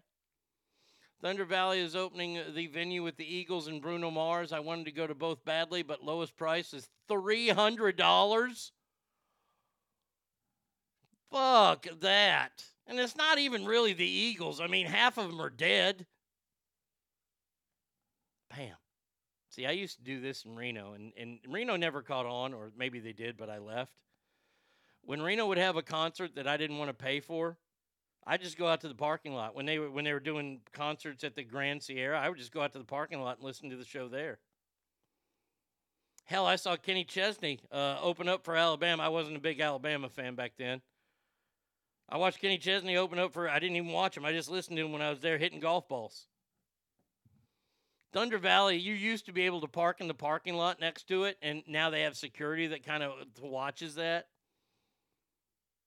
just go up and hang out by the main gates. Uh, uh, it, it, go go park and then go act like you're walking in the casino. You'll be good to go. You won't have to pay a dime. You're welcome, Pam. Tom Brady's underwear selfie during tropical vacation causing the internet to break down. Billy Bob, uh, Zach just said, does does uh, Billy Bob sound better than Arco? Arco was a terrible place to see a show, except if you sat really high up. That was the only place. Wife wanted to see Bruno Mars at Thunder Valley, but I wasn't dropping $500 a ticket. Well, there you go. Take her out to dinner and just hang out right there at the at the front door. There you go. Here's Tom Brady sitting in his underwear, holding his crotch. Did I do it right at Gronk at Edelman 11? I guess is he thinking of modeling now? He puts an underwear ad out on. And let me just tell you, Tom Brady, t- Tom, you shouldn't do these pictures because, well, y- you're not muscular at all. You look like a regular white guy. You look just like a, a normal white guy. You kind of look like you got Johnny Knoxville's body, minus the tattoos. Oh, the venue is their new indoor arena. Oh, I didn't know they had a new indoor arena. Well, that's fancy. I used to get tickets free all the time to concerts at Thunder Valley. I was a manager at the uh, closest hotel the casino. All the musicians would stay at our hotel because they didn't want fans bombard them at their casino. Oh, that's interesting. There you go. So there you go. There's there's Tom Brady holding his crotch in the ad because he doesn't want his big wiener to be shown. Sawyer's dad says, Good morning, Arnie. I thought Arco Arena was bad till I went to Golden One Center. That place is garbage. You know, I have not been to a show there. I appreciate you telling me that, Sawyer's dad. I've heard some bad things about the new Golden One Center and the acoustics. Wouldn't you think? Look, look. I, I know I, I'm asking a lot here for Sacramento and the Sacramento government. Um, wouldn't you think that you would have listened to all the different complaints about Arco over the years? Pretty much every single radio station ripped it apart. Every fan ripped it apart. And then they build the Golden One Center. And, and look, I like the Golden One Center. I think it's kind of cool. It's very unique. Seats are a little small, but I'm fat. Um, but and by the way, the top part, boy, that is awful steep. I don't like those really steep seats they got up there. And, and, and I've only been there a couple times, seen a couple basketball games, but I've heard the acoustics suck there, and that's no good.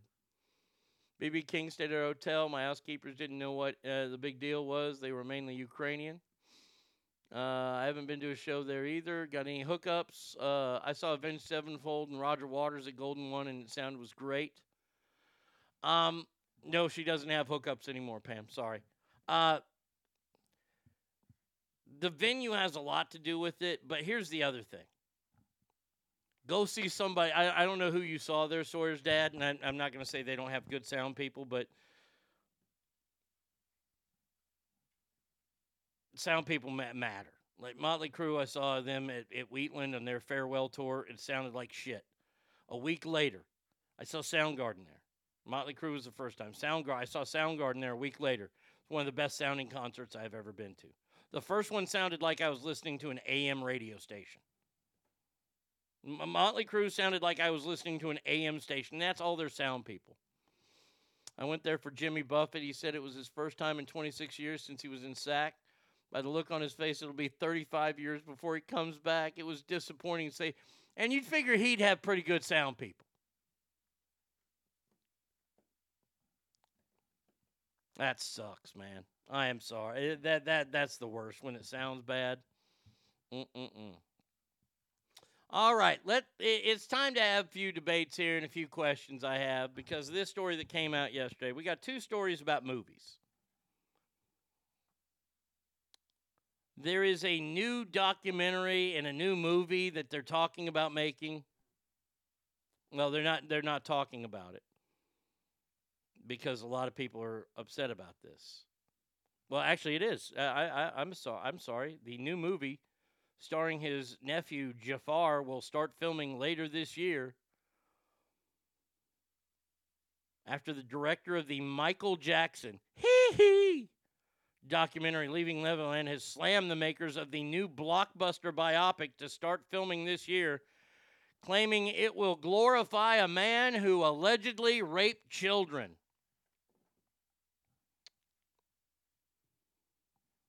Hmm. So here's my big question. And then I have a follow up question. And it doesn't have to be music. Uh, I asked this of our movie reviewer yesterday. And our movie reviewer, of course, is Christopher, who did a great job reviewing uh, the M. Night Shyamalama Ding Dong movie. Um,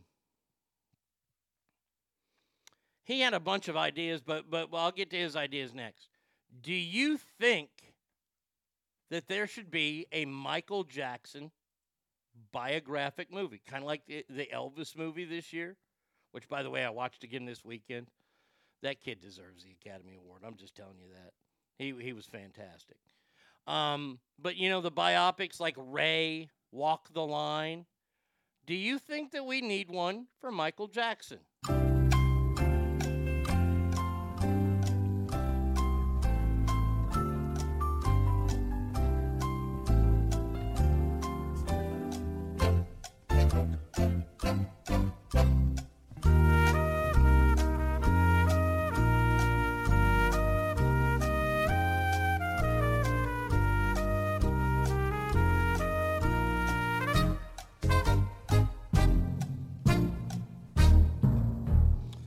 Start with uh, Sawyer's dad. He says his sound guys were very good. It was the first time uh, seeing him, and my dad used to go every year. He said Buffett was a sound guy, and his face was like, "Oh God."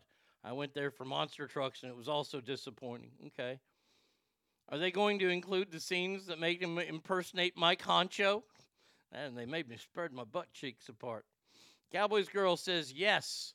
Sassy Pammy says yes. Bratty Kid says hee hee. Hangtown Jen says yes. Ogre says no. Uh, if it isn't slanted one way, then yes. Didn't we have the American Dream movie about the Jacksons? Yeah, but that's the Jacksons. This is not Michael. I think Michael Jackson has too many. Uh, Desmond and his family is warped to the point that they won't allow it. He, he, hell no. Depends on who plays him. It's going to be his nephew. Zach says Corey Feldman needs money, I guess. Corey Feldman is on tour right now, and, and this is the one thing I hate about TikTok. People love putting up Corey Feldman videos of him doing live performances. Corey Feldman is is a bucket of ass. Uh, but we'll get one, a true one. One can people stomach uh, till the dirty end. is it produced by Woody Allen? Well, that leads me to my second question. Because I don't have an answer. There's not really a debate to have yet about this Michael Jackson film. Do I think that that, that we should look? The man, you, you can't take away what he did professionally. You can't. And then the allegations, well, you can't look past those either because there were so many. And his crazy life. I mean, this is the guy this this guy brought a new level to eccentric. He bought the bones of the elephant man for God's sake. He had live elephants at his house in California. Who knows? I love his music. Can separate the music from the acts of the crea- uh, creator did. I can, but who gets to write and direct in the last few years? Yeah. If they keep it real and show the payoffs, an interview where he admits to sleeping with kids in his bed. No, produced by Roman Polanski. Yes, and Gary Glitter, who was just released from a UK jail for the same crimes, will be doing the soundtrack.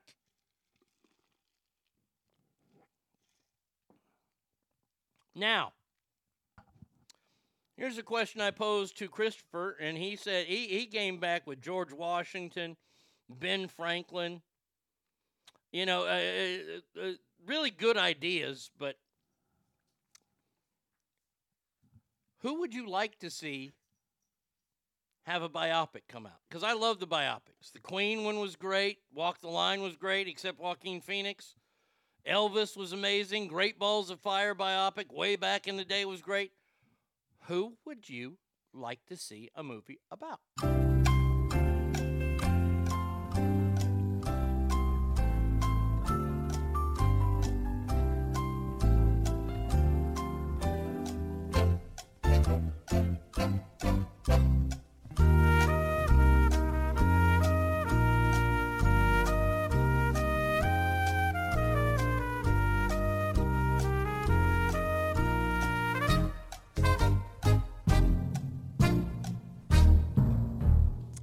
None in this current day anything about founding fathers. It doesn't have to be just founding fathers. That was just Christopher's reaction, and and I'm with you there. I don't think it would I, it would be made due to the fact that they were slave owners because that's what we did back then.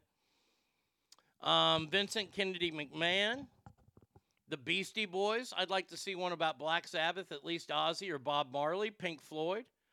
I think DMX would be pretty interesting. These are all great choices. I, I like the Ozzy one.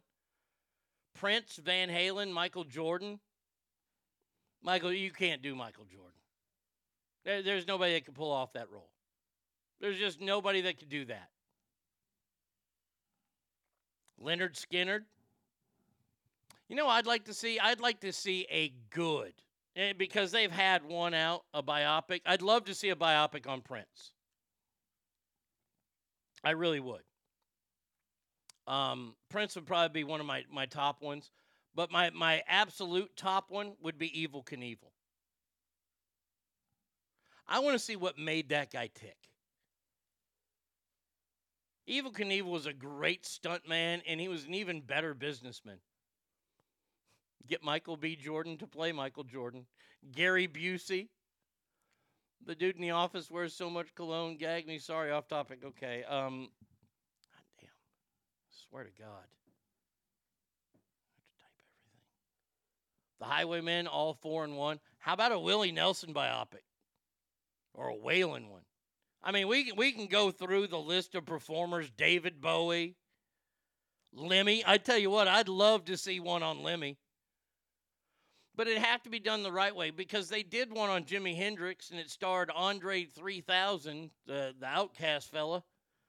Nobody saw it. Obviously, it wasn't that good. They already have a movie about Evel Knievel. Yeah, I know that, that Harrison Ford played him in a movie, but I want to I want to see an updated like today's version of it.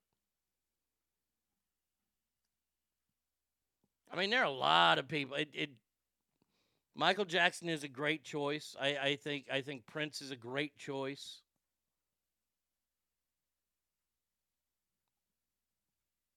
Just don't let Bruno Mars play him. I don't want Bruno Mars playing Prince. Donald J. Trump. That one won't get made. As much as you want it, it won't get made. They have one out for uh, for Joe Biden already. It's called Mr. Magoo.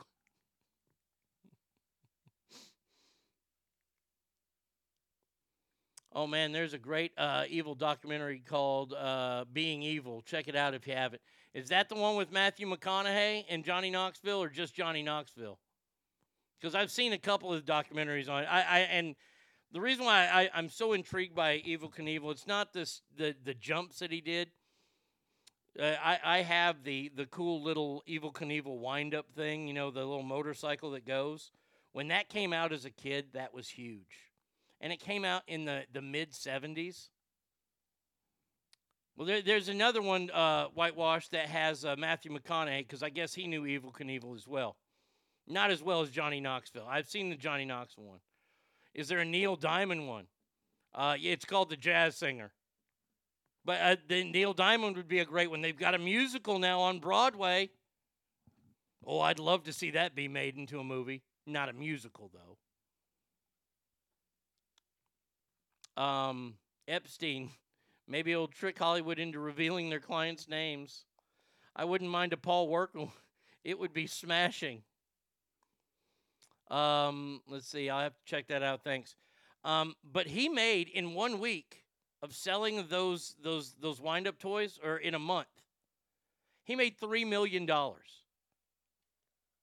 Now we look at three million dollars today as like, oh, but in 1977, three million dollars was a ton of money, and that was just on his toys.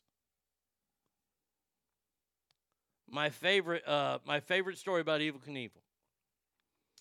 Cobra Chick says, Good morning. Sorry late to the party. Don't get to listen live often, but listen every day after work. Well, thank you there, Cobra Chick. I hope that you're doing good.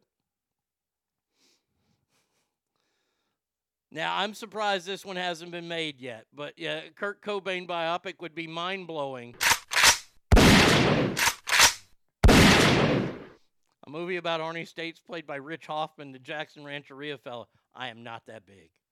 I am not. I had to play golf. Oh, he's a nice man. He's a very, very nice man. I'll say that. Oh, I, will hold on before I. Kurt Cobain, good biopic, probably won't get made because Courtney Love won't let that happen. Um,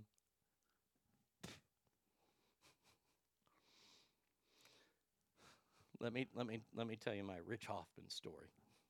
And like I said, this guy this guy is really a prince. He is a super nice guy.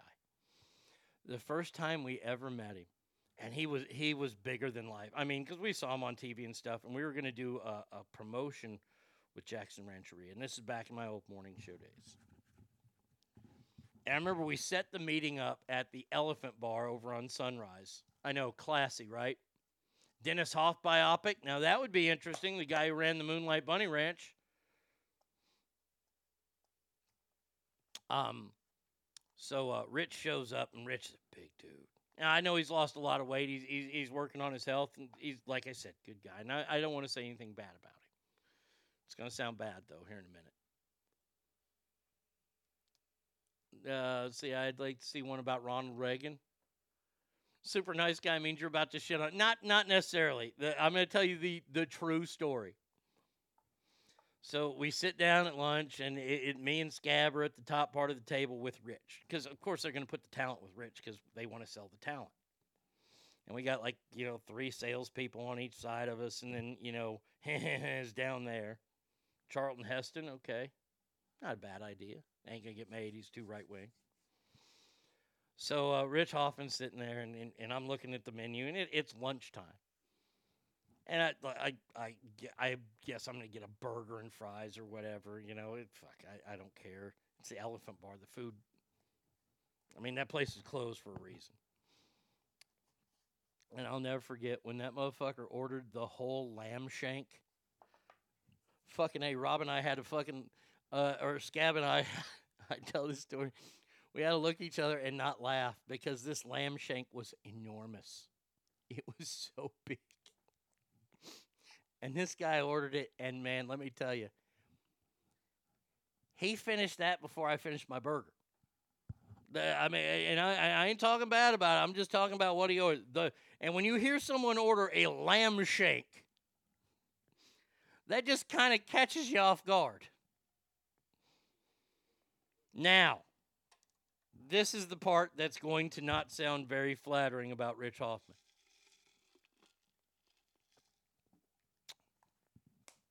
Rich Hoffman obviously listened to the show. And at that time in the show, one of the main topics on the show was our golf.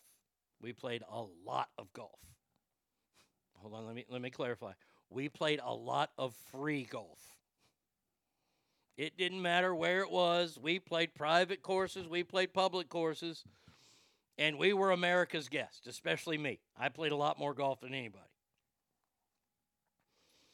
And one of our favorite courses in town was Winchester. Up, uh, up there and uh, past uh, Auburn and Grass Valley, uh, up there. I forget exactly where it's at.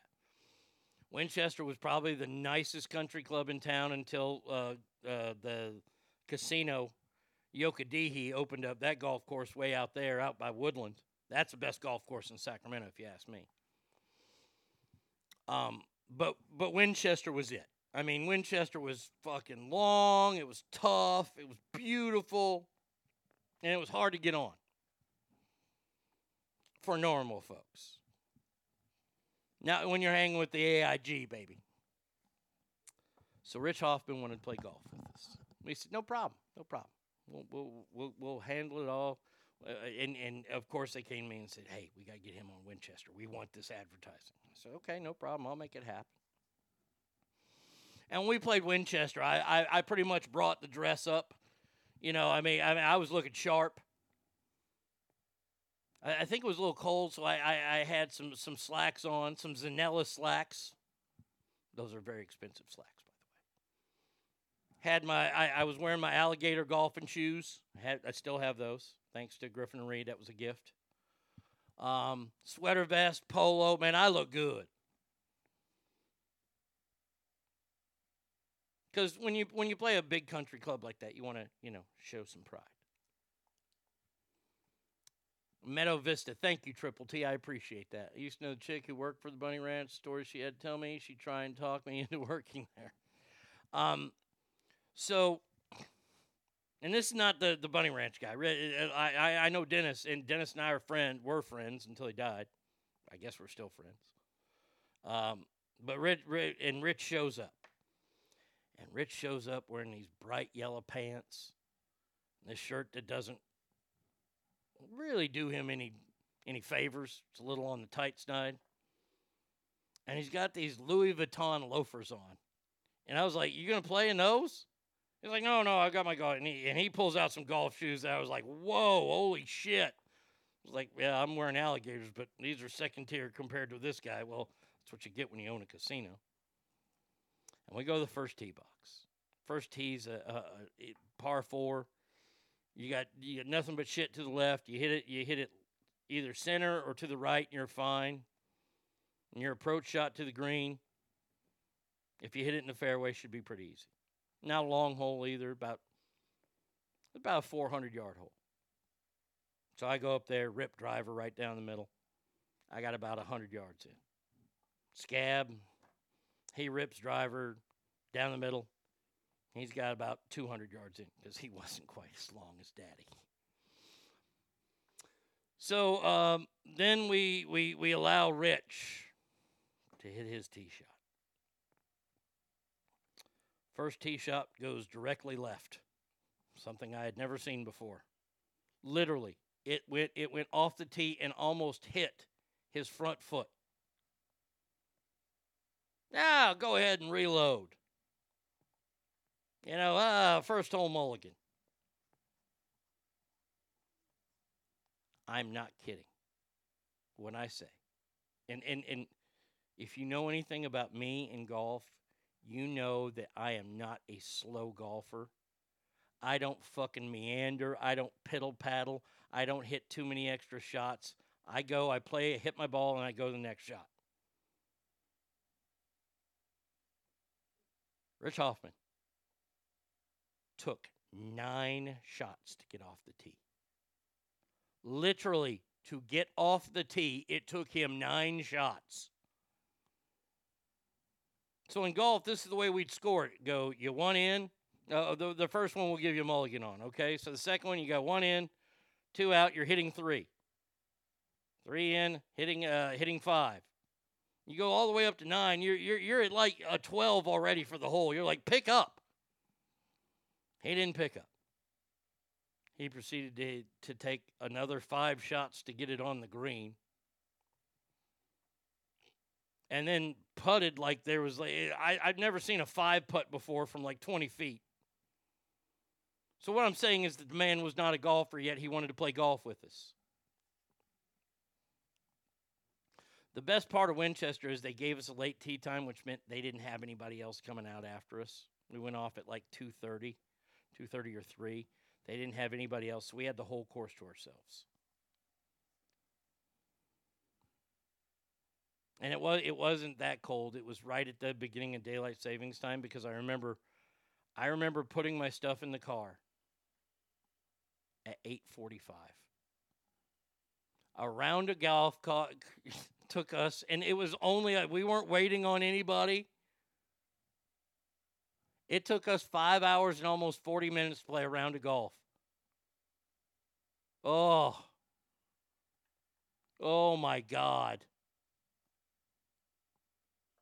And I, I, I, think that we may have talked a little bit about how bad it was. We, we didn't really mention it like I'm mentioning it now, the next Monday, because this was a Friday. We, we, we kind of alluded to it in only the way that we could as dicks. Needless to say. Didn't really advertise with us after that. Oh, it was fucking miserable. God, that was the that was the longest round of golf I've ever played. And I played golf once with a guy who told me his dream in life was to double team a chick with his son.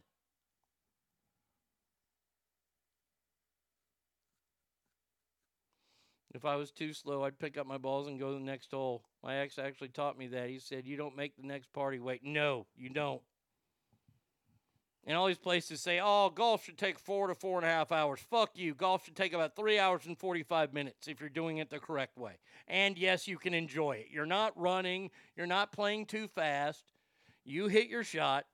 Okay, so th- this is the rule in golf. Let me, let me just share real quick because I'm, I'm on a thread here in my head. So what would happen is is th- this would happen. So I would drive Scab to his ball, or he would drive I, I would drive Scab to his ball, drop him off, and then I would take the cart and go up to my ball. And see, Scab would hit, and then he'd start walking while I get ready to hit, and then I hit, and then look at us. We're both in the cart together, and we can drive up there. That's how golf's supposed to be played. Donald, good morning. Uh, Donald says, Good morning, ass family. Arnie, you. I would have been pissed. I don't care that you're a sponsor. Yeah, look, look, I wasn't happy, but by by about the 13th hole, I did not give a fuck anymore. My levels of fuck were gone. And it, we just we ended up pretty much laughing at all. I mean, it was miserable. And the best part is he asked us to play again. Like after that round, we're like, "Yeah, we'll set something up." Fuck you. Uh, Arnie, off topic. Uh, I had to jump on here and tell you that Oreo came out with the I don't care Oreo. what? Oreo cookies and cream filling are amazing. Okay, the I don't care. I need to try those out. All right, the other story that we're going to talk about here in the movies, we're not going to take another break. We're just going to plow through for the rest of the show. Sorry, I was using auto tech. No problem. I'll let you get all that text out there. AMC movie theaters. Now, I don't know if there's a lot of AMC's on the West Coast. We, we have one here in Garland, and I refuse to go back to it now. Now that, that everything is done all automated and people are going to buy their sodas automated. If you haven't been to the movies lately, you know that going to the movies is a pain in the ass now.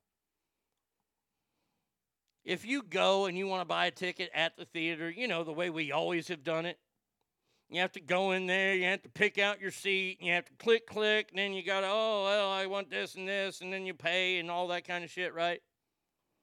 Back in the old days, we showed up and said two for Cape Fear. And they give you two tickets, and you go in and see Cape Fear, and you sit down where you want. But now, now that you get to pick your seats because we're all fancy, AMC Movie Theaters, the nation's largest movie theater chain, has unveiled a new pricing scheme in which seats location determine how much the movie ticket costs.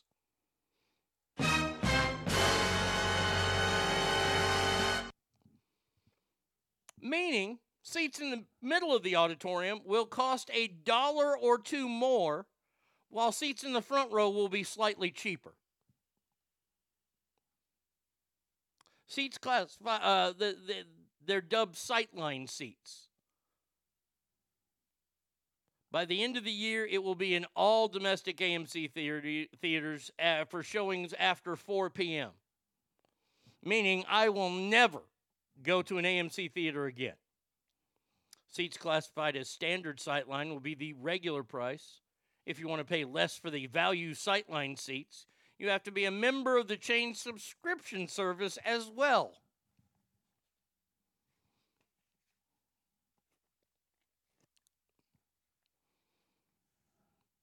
Movie theaters have attempted to recover from the pandemic, which killed them. They are looking at more pricing methods, including charging more for sought after movies like Batman in the first week of the release. Here's an idea. Here, here- here's a wonderful idea. I, I, I haven't been to the movies in a while, and there, there's a few movies that I want to see coming out. Uh, so just walk into the theaters at 10 a.m. and go to the theater watching all you can and buy one and get three free program. Yeah, boy, that's the good old days. Uh, oh, Jesus Christ, so stupid. Show up early and get a good seat. This is my favorite. This is one of my favorite things now is when I go to the theater and you have to pick out the seats and you see all the seats that are sold. Or if you're on Fandango and you're buying seats. And then you go to the movie and you realize, wait a second, those seats are all empty. Why didn't I get to pick out these seats? I wanted to sit here.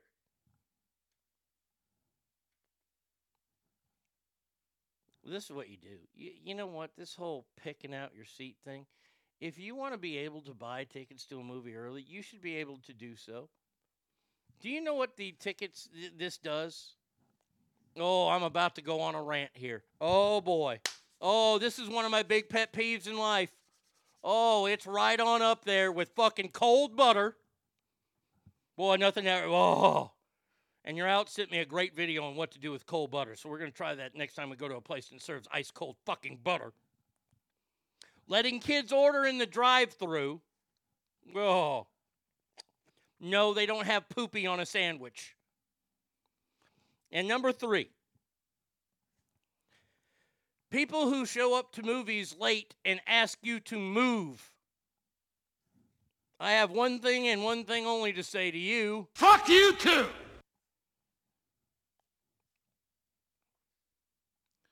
All this does is it, it, it rewards assholes. Late assholes. That's all this does.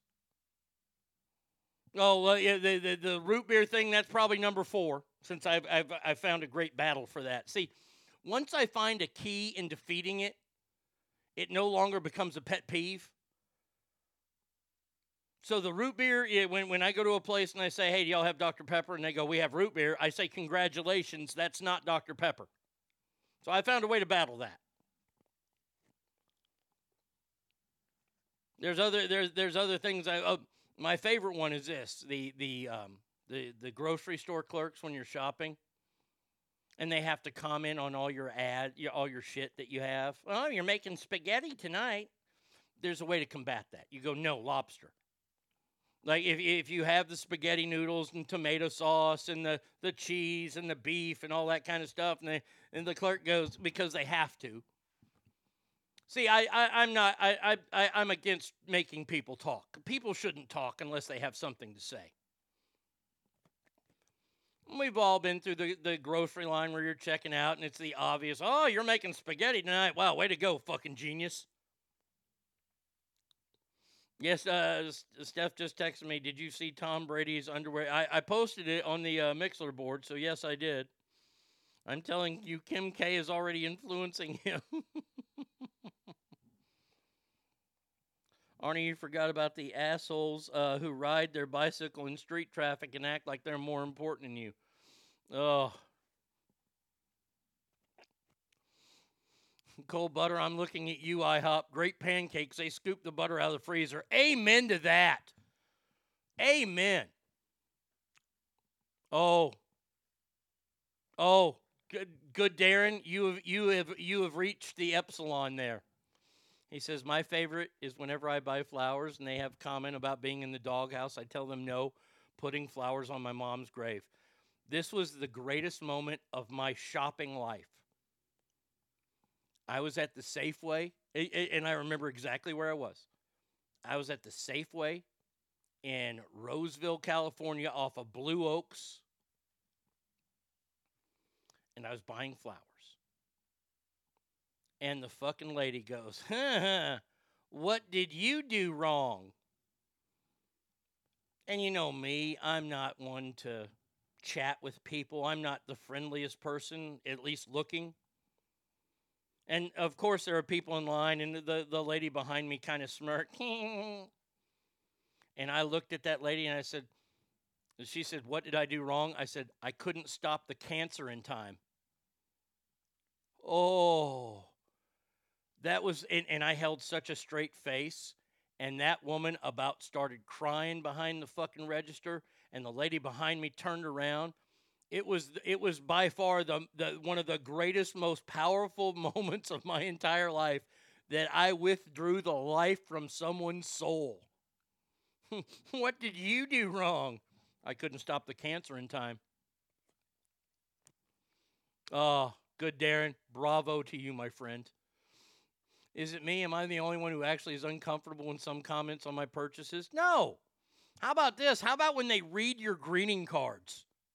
Have you ever had one of them people read your greeting cards? I've had that happen. I'm like, what the fuck? Somehow it's private. Sure, you're checking me out as a clerk, but less chat, more checking. Uh, don't, don't, don't look. Checkers and mailmen. Uh, Like I, uh, you got me in my stream of consciousness now. I can't get to the rest of the damn show because I'm ready to go now. Which is what I love about you people. Grocery store checkers and mail p- carriers, mailmen, if you will, have turned into the laziest employees on the face of the earth. And I'll tell you why. Let's go back in time, shall we? Hold on a second. I get get the right music here.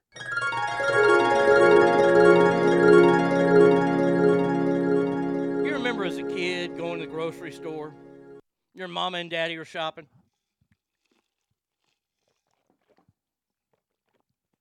In my case, it was just my daddy. He did all the shopping for us because mom was too busy at work. Dad was an alcoholic who was going from job to job, and then he figured things out and still did the shopping. I remember filling up the cart, and you know what you did with the cart? You pushed the cart into the, the checkout line, and the clerks would empty your cart for you. They'd scan it. Or the, in the old, old days, if you're as old as me, you'll remember them fucking putting in the price of two ninety nine. And see, grocery stores all had baggers too. You had a bagger on everything, and it was more than one line open way back in the day. I know that's crazy. But grocery store clerks would take the shit out of your cart and then scan it and then put it in a bag for you. And then they'd move your cart around, and the bag kid would put everything in your cart and you'd wheel that out, or the kid would wheel it out to the car. Now, in this important uh, day and age with unions doing all the work they've done, now not only do you have to do all the shopping, but you have to put everything on the conveyor belt and then push the cart through the line where it barely fits to where the, the bags are. And hopefully, you've got a bagger on your line. And they can do that, and then they put it in your cart and you take it out. The other day, and Brady Kid got such a kick out of this.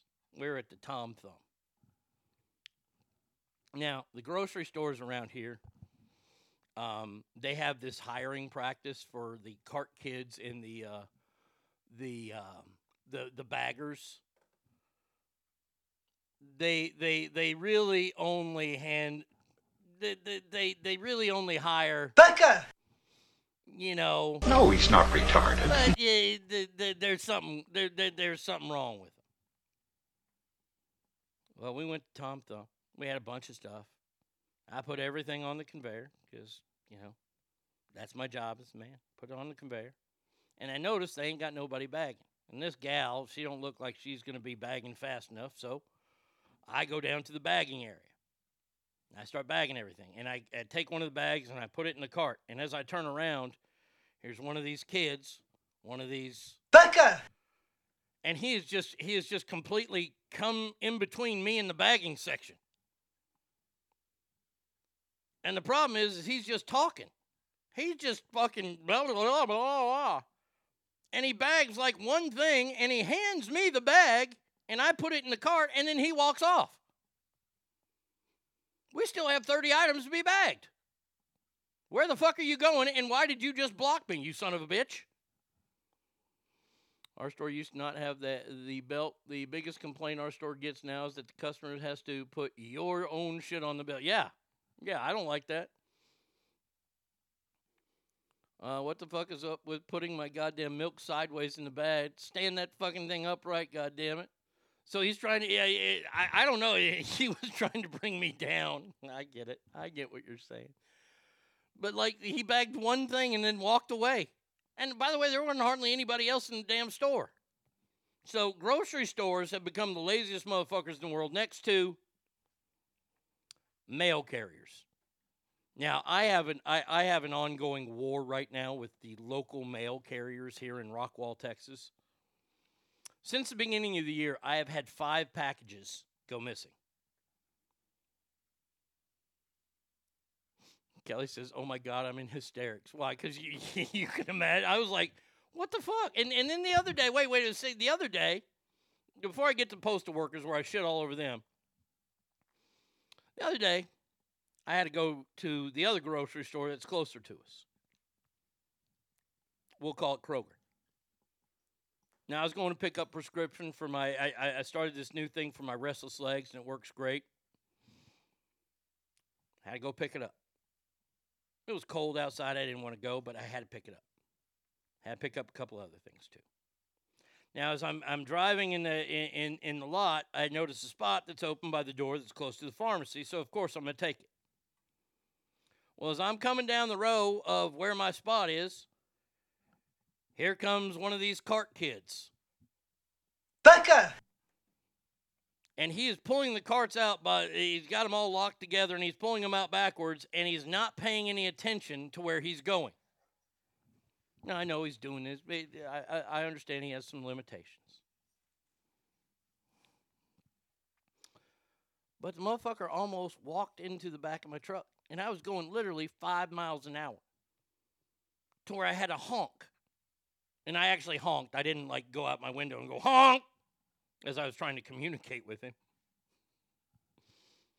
I honked my horn, and he stopped and he looked at me, and he just stayed there.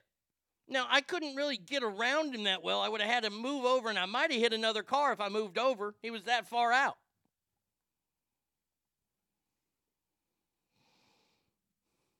And he's looking at me. And I'm like, go ahead, dude, keep coming, or push it back in. I'm like, I look at him, and he's just looking at me like he's lost. He's giving me the million mile stare, and, and probably that's what he always gives. And now I'm getting frustrated. If you know me, the parking lot parking lots frustrate me, especially stupid parking lots. So I'm sitting there waiting and waiting. And he finally starts to push him back in. So he pushes him back in. I go around him. I park in my space. And he's just sitting there. I get out of the car and I slam the fucking truck door and I go, Can anybody do their fucking jobs? He just walked away. Man, oh man. Did he honk back? um, let's see. Uh, I used to work with disabled people, training them at new jobs, and it was fun. And a lot of incidents just like that.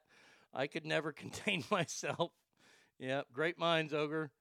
Um, uh, let's see. Uh, speaking of mail carriers, do you think it's kosher for them to cut across people's yards? I think it looks unprofessional as shit. Well, red and white, I let me just say, I would love to see a mail ca- mail carrier cross across my yard. You see, we've made life completely easy for them. First of all, they don't even have to drive mail cars anymore.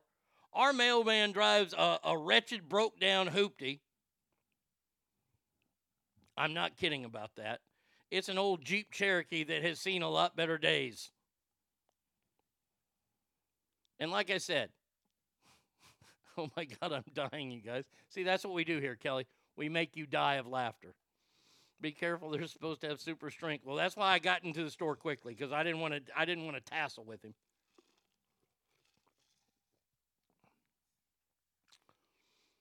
Uh, I left a note on a piece of mail to a chick that doesn't live at my house. I've been getting her mail for nine years. The note read, "Mail dude, can you please check the name on the mail first? I've received mail multiple mails." Yeah.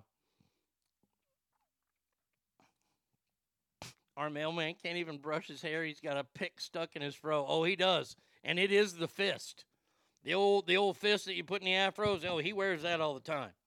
Five, since the beginning of the year. Five, not not this year. Uh, I'll say since last July. Five things have gone missing. But you see, mail carriers today, they have the luxury of this stupid, forced socialism that I hate more than anything. And that's the community mailbox. Oh, if you want my dander to get up, you and I can have a conversation about fucking community mailboxes like when I lived in Roseville. Now, as you know, ring my fucking doorbell for packages. Oh, d- d- ogre, oh, don't get ahead of me. We'll, we'll, we'll, we'll keep going down this road. I want to talk about the community mailbox because we had one in Roseville. Now, I, I at the time that I was living there, the show that I was on was probably at its highest peak we were the darlings of the city, if you will.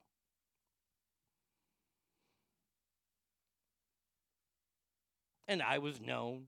People knew who I was. And when it was found out that I was moving into a neighborhood, oh my, that was quite the stir. I, I'm just a regular person. And there was one lady who lived three houses down that was a huge fan. Now, I love my fans. I love you because you are the people that feed me. You're the people that put clothes on my back, and I respect you. You have a lot of choices out there, and I thank you for choosing me. And I know I just sounded like an airline, but it's true. And I always try to treat my fans good. Always. No matter what.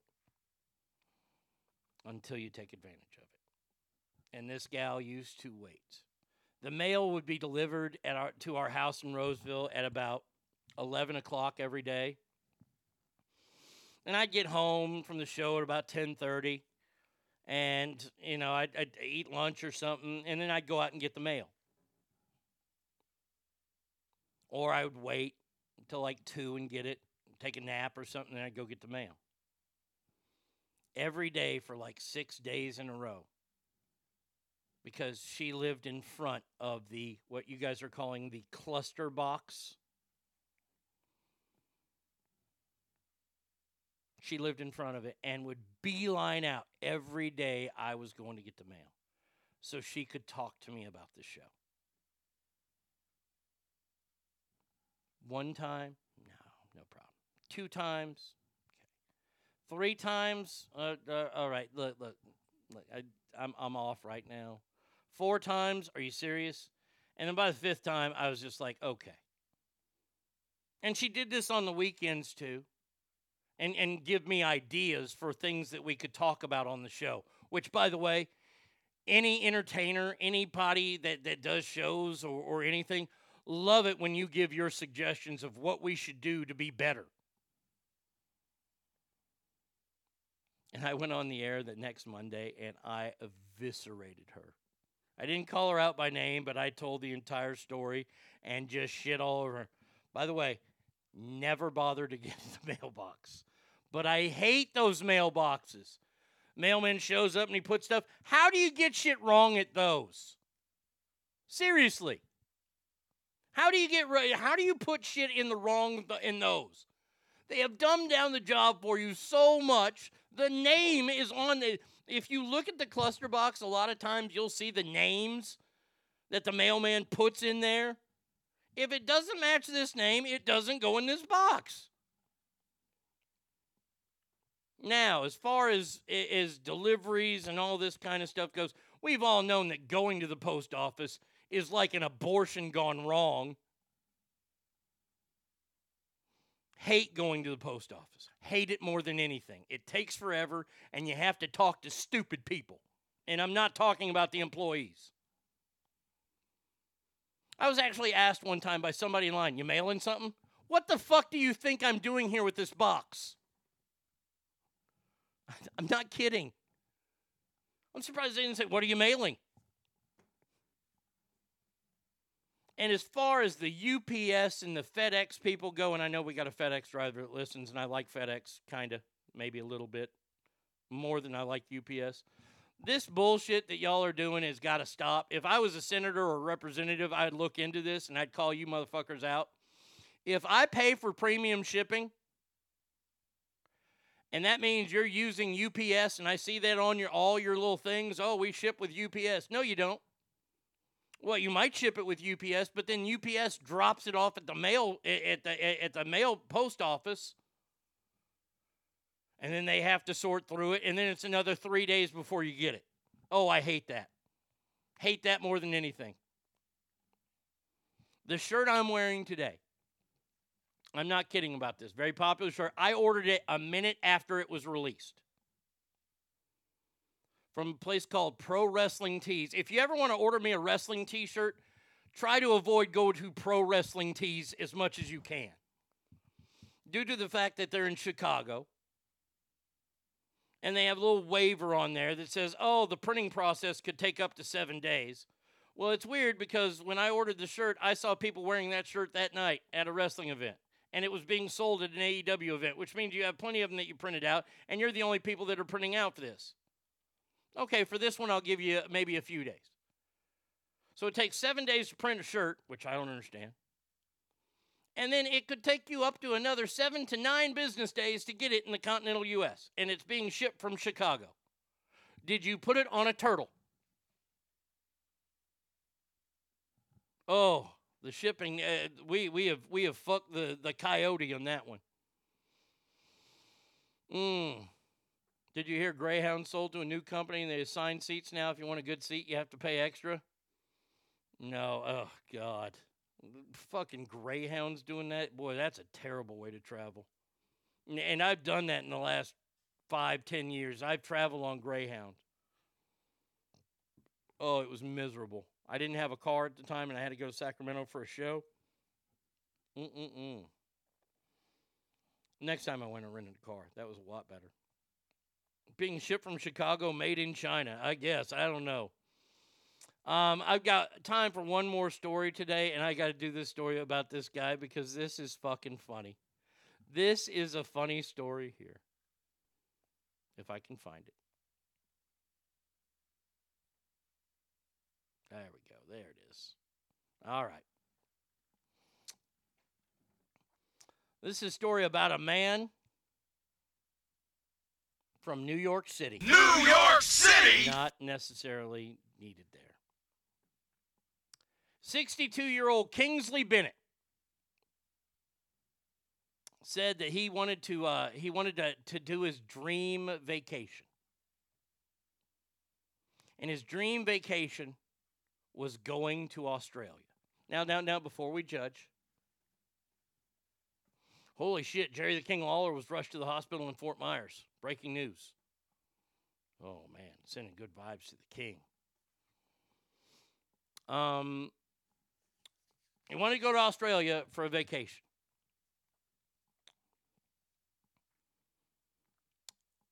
The New Yorker, who originally hails from Jamaica, had reportedly planned on flying from LaGuardia to Australia.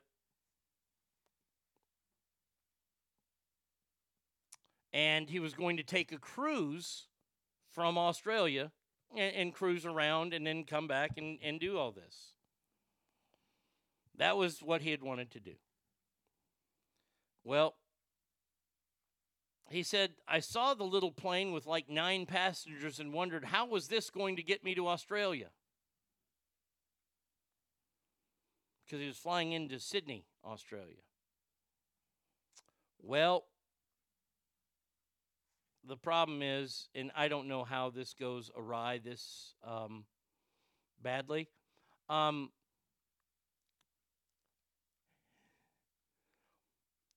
he landed in Billings, Montana, and saw snow and a small Cape Air jet waiting to fly him to Sidney, Montana.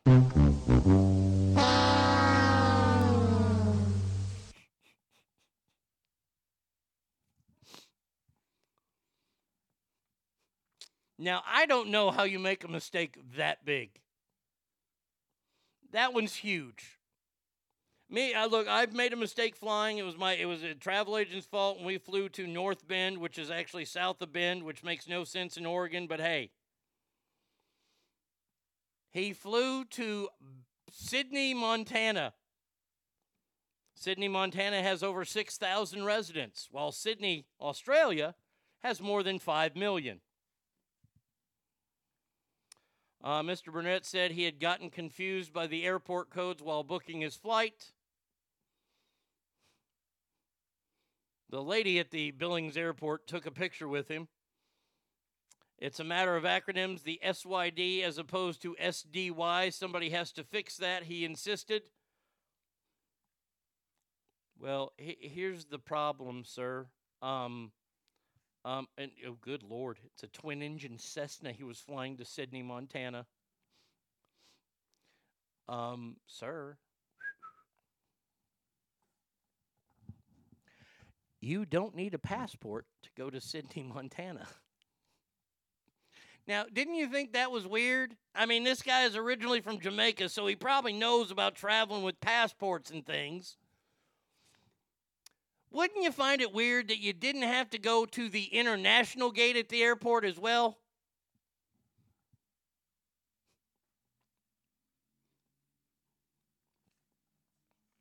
Um, Montana didn't have kangaroos. It had this worker named Carol, and that was good enough for me. He has rescheduled his Australian trip in June. I hope they recharged him. Again, retards gotta love him. I hope they recharged him. They just didn't go, oh, that, that's his bad. No, no, no. You don't get to make that mistake. Come on now. That that's a that that, that that's too much. And what I the cost, he's not wondering why it costs so much cheaper to fly here. His tickets were $129 each. He thought that was a deal. Also, it's weird they didn't play Crocodile Dundee on the plane. INXS wasn't blasting, ACDC wasn't playing. The water wasn't going the wrong way in the toilet there. Yes, I know that's a hemisphere thing. He gets back like a day or day later, and all his homies are like, "Yo, man, what's up?" Oh, well, I flew into Sidney, Montana. What the fuck? Oh man. See, as long as there are people like him in this world, I'll always have a job. Oh man. All right, that's going to do it for us, Ask Family. We are done for today. We will be back tomorrow, same Arnie time, same Arnie channel. Tomorrow we got listener mail, uh, brought to you by our friends at JS Floors. Uh, we'll be doing that. Thursday we got Lake Tahoe Joe Murphy, and of course that will be the big Super Bowl show or the Bowl of Superness. I'm sorry, that's what I'm calling it, the Bowl of Superness. And we'll talk all about all the crazy bets and stuff like that. Uh, until then, please remember that every room you walk in is better. Why? Because you are in there. So until tomorrow, as family, have a good night and adios, everybody.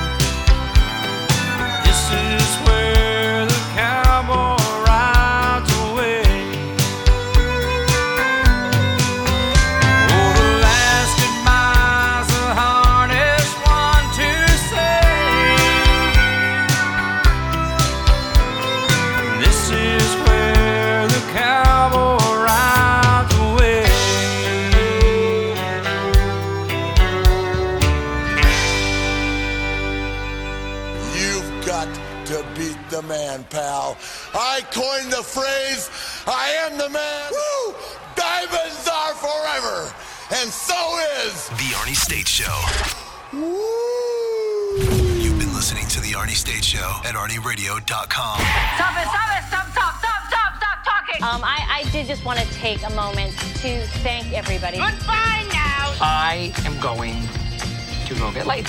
Goodbye. See you tomorrow. Goodbye. Goodbye. Bye. He's done. That's what's happened. It's over. He's finished. Law enforcement is outside waiting to arrest him.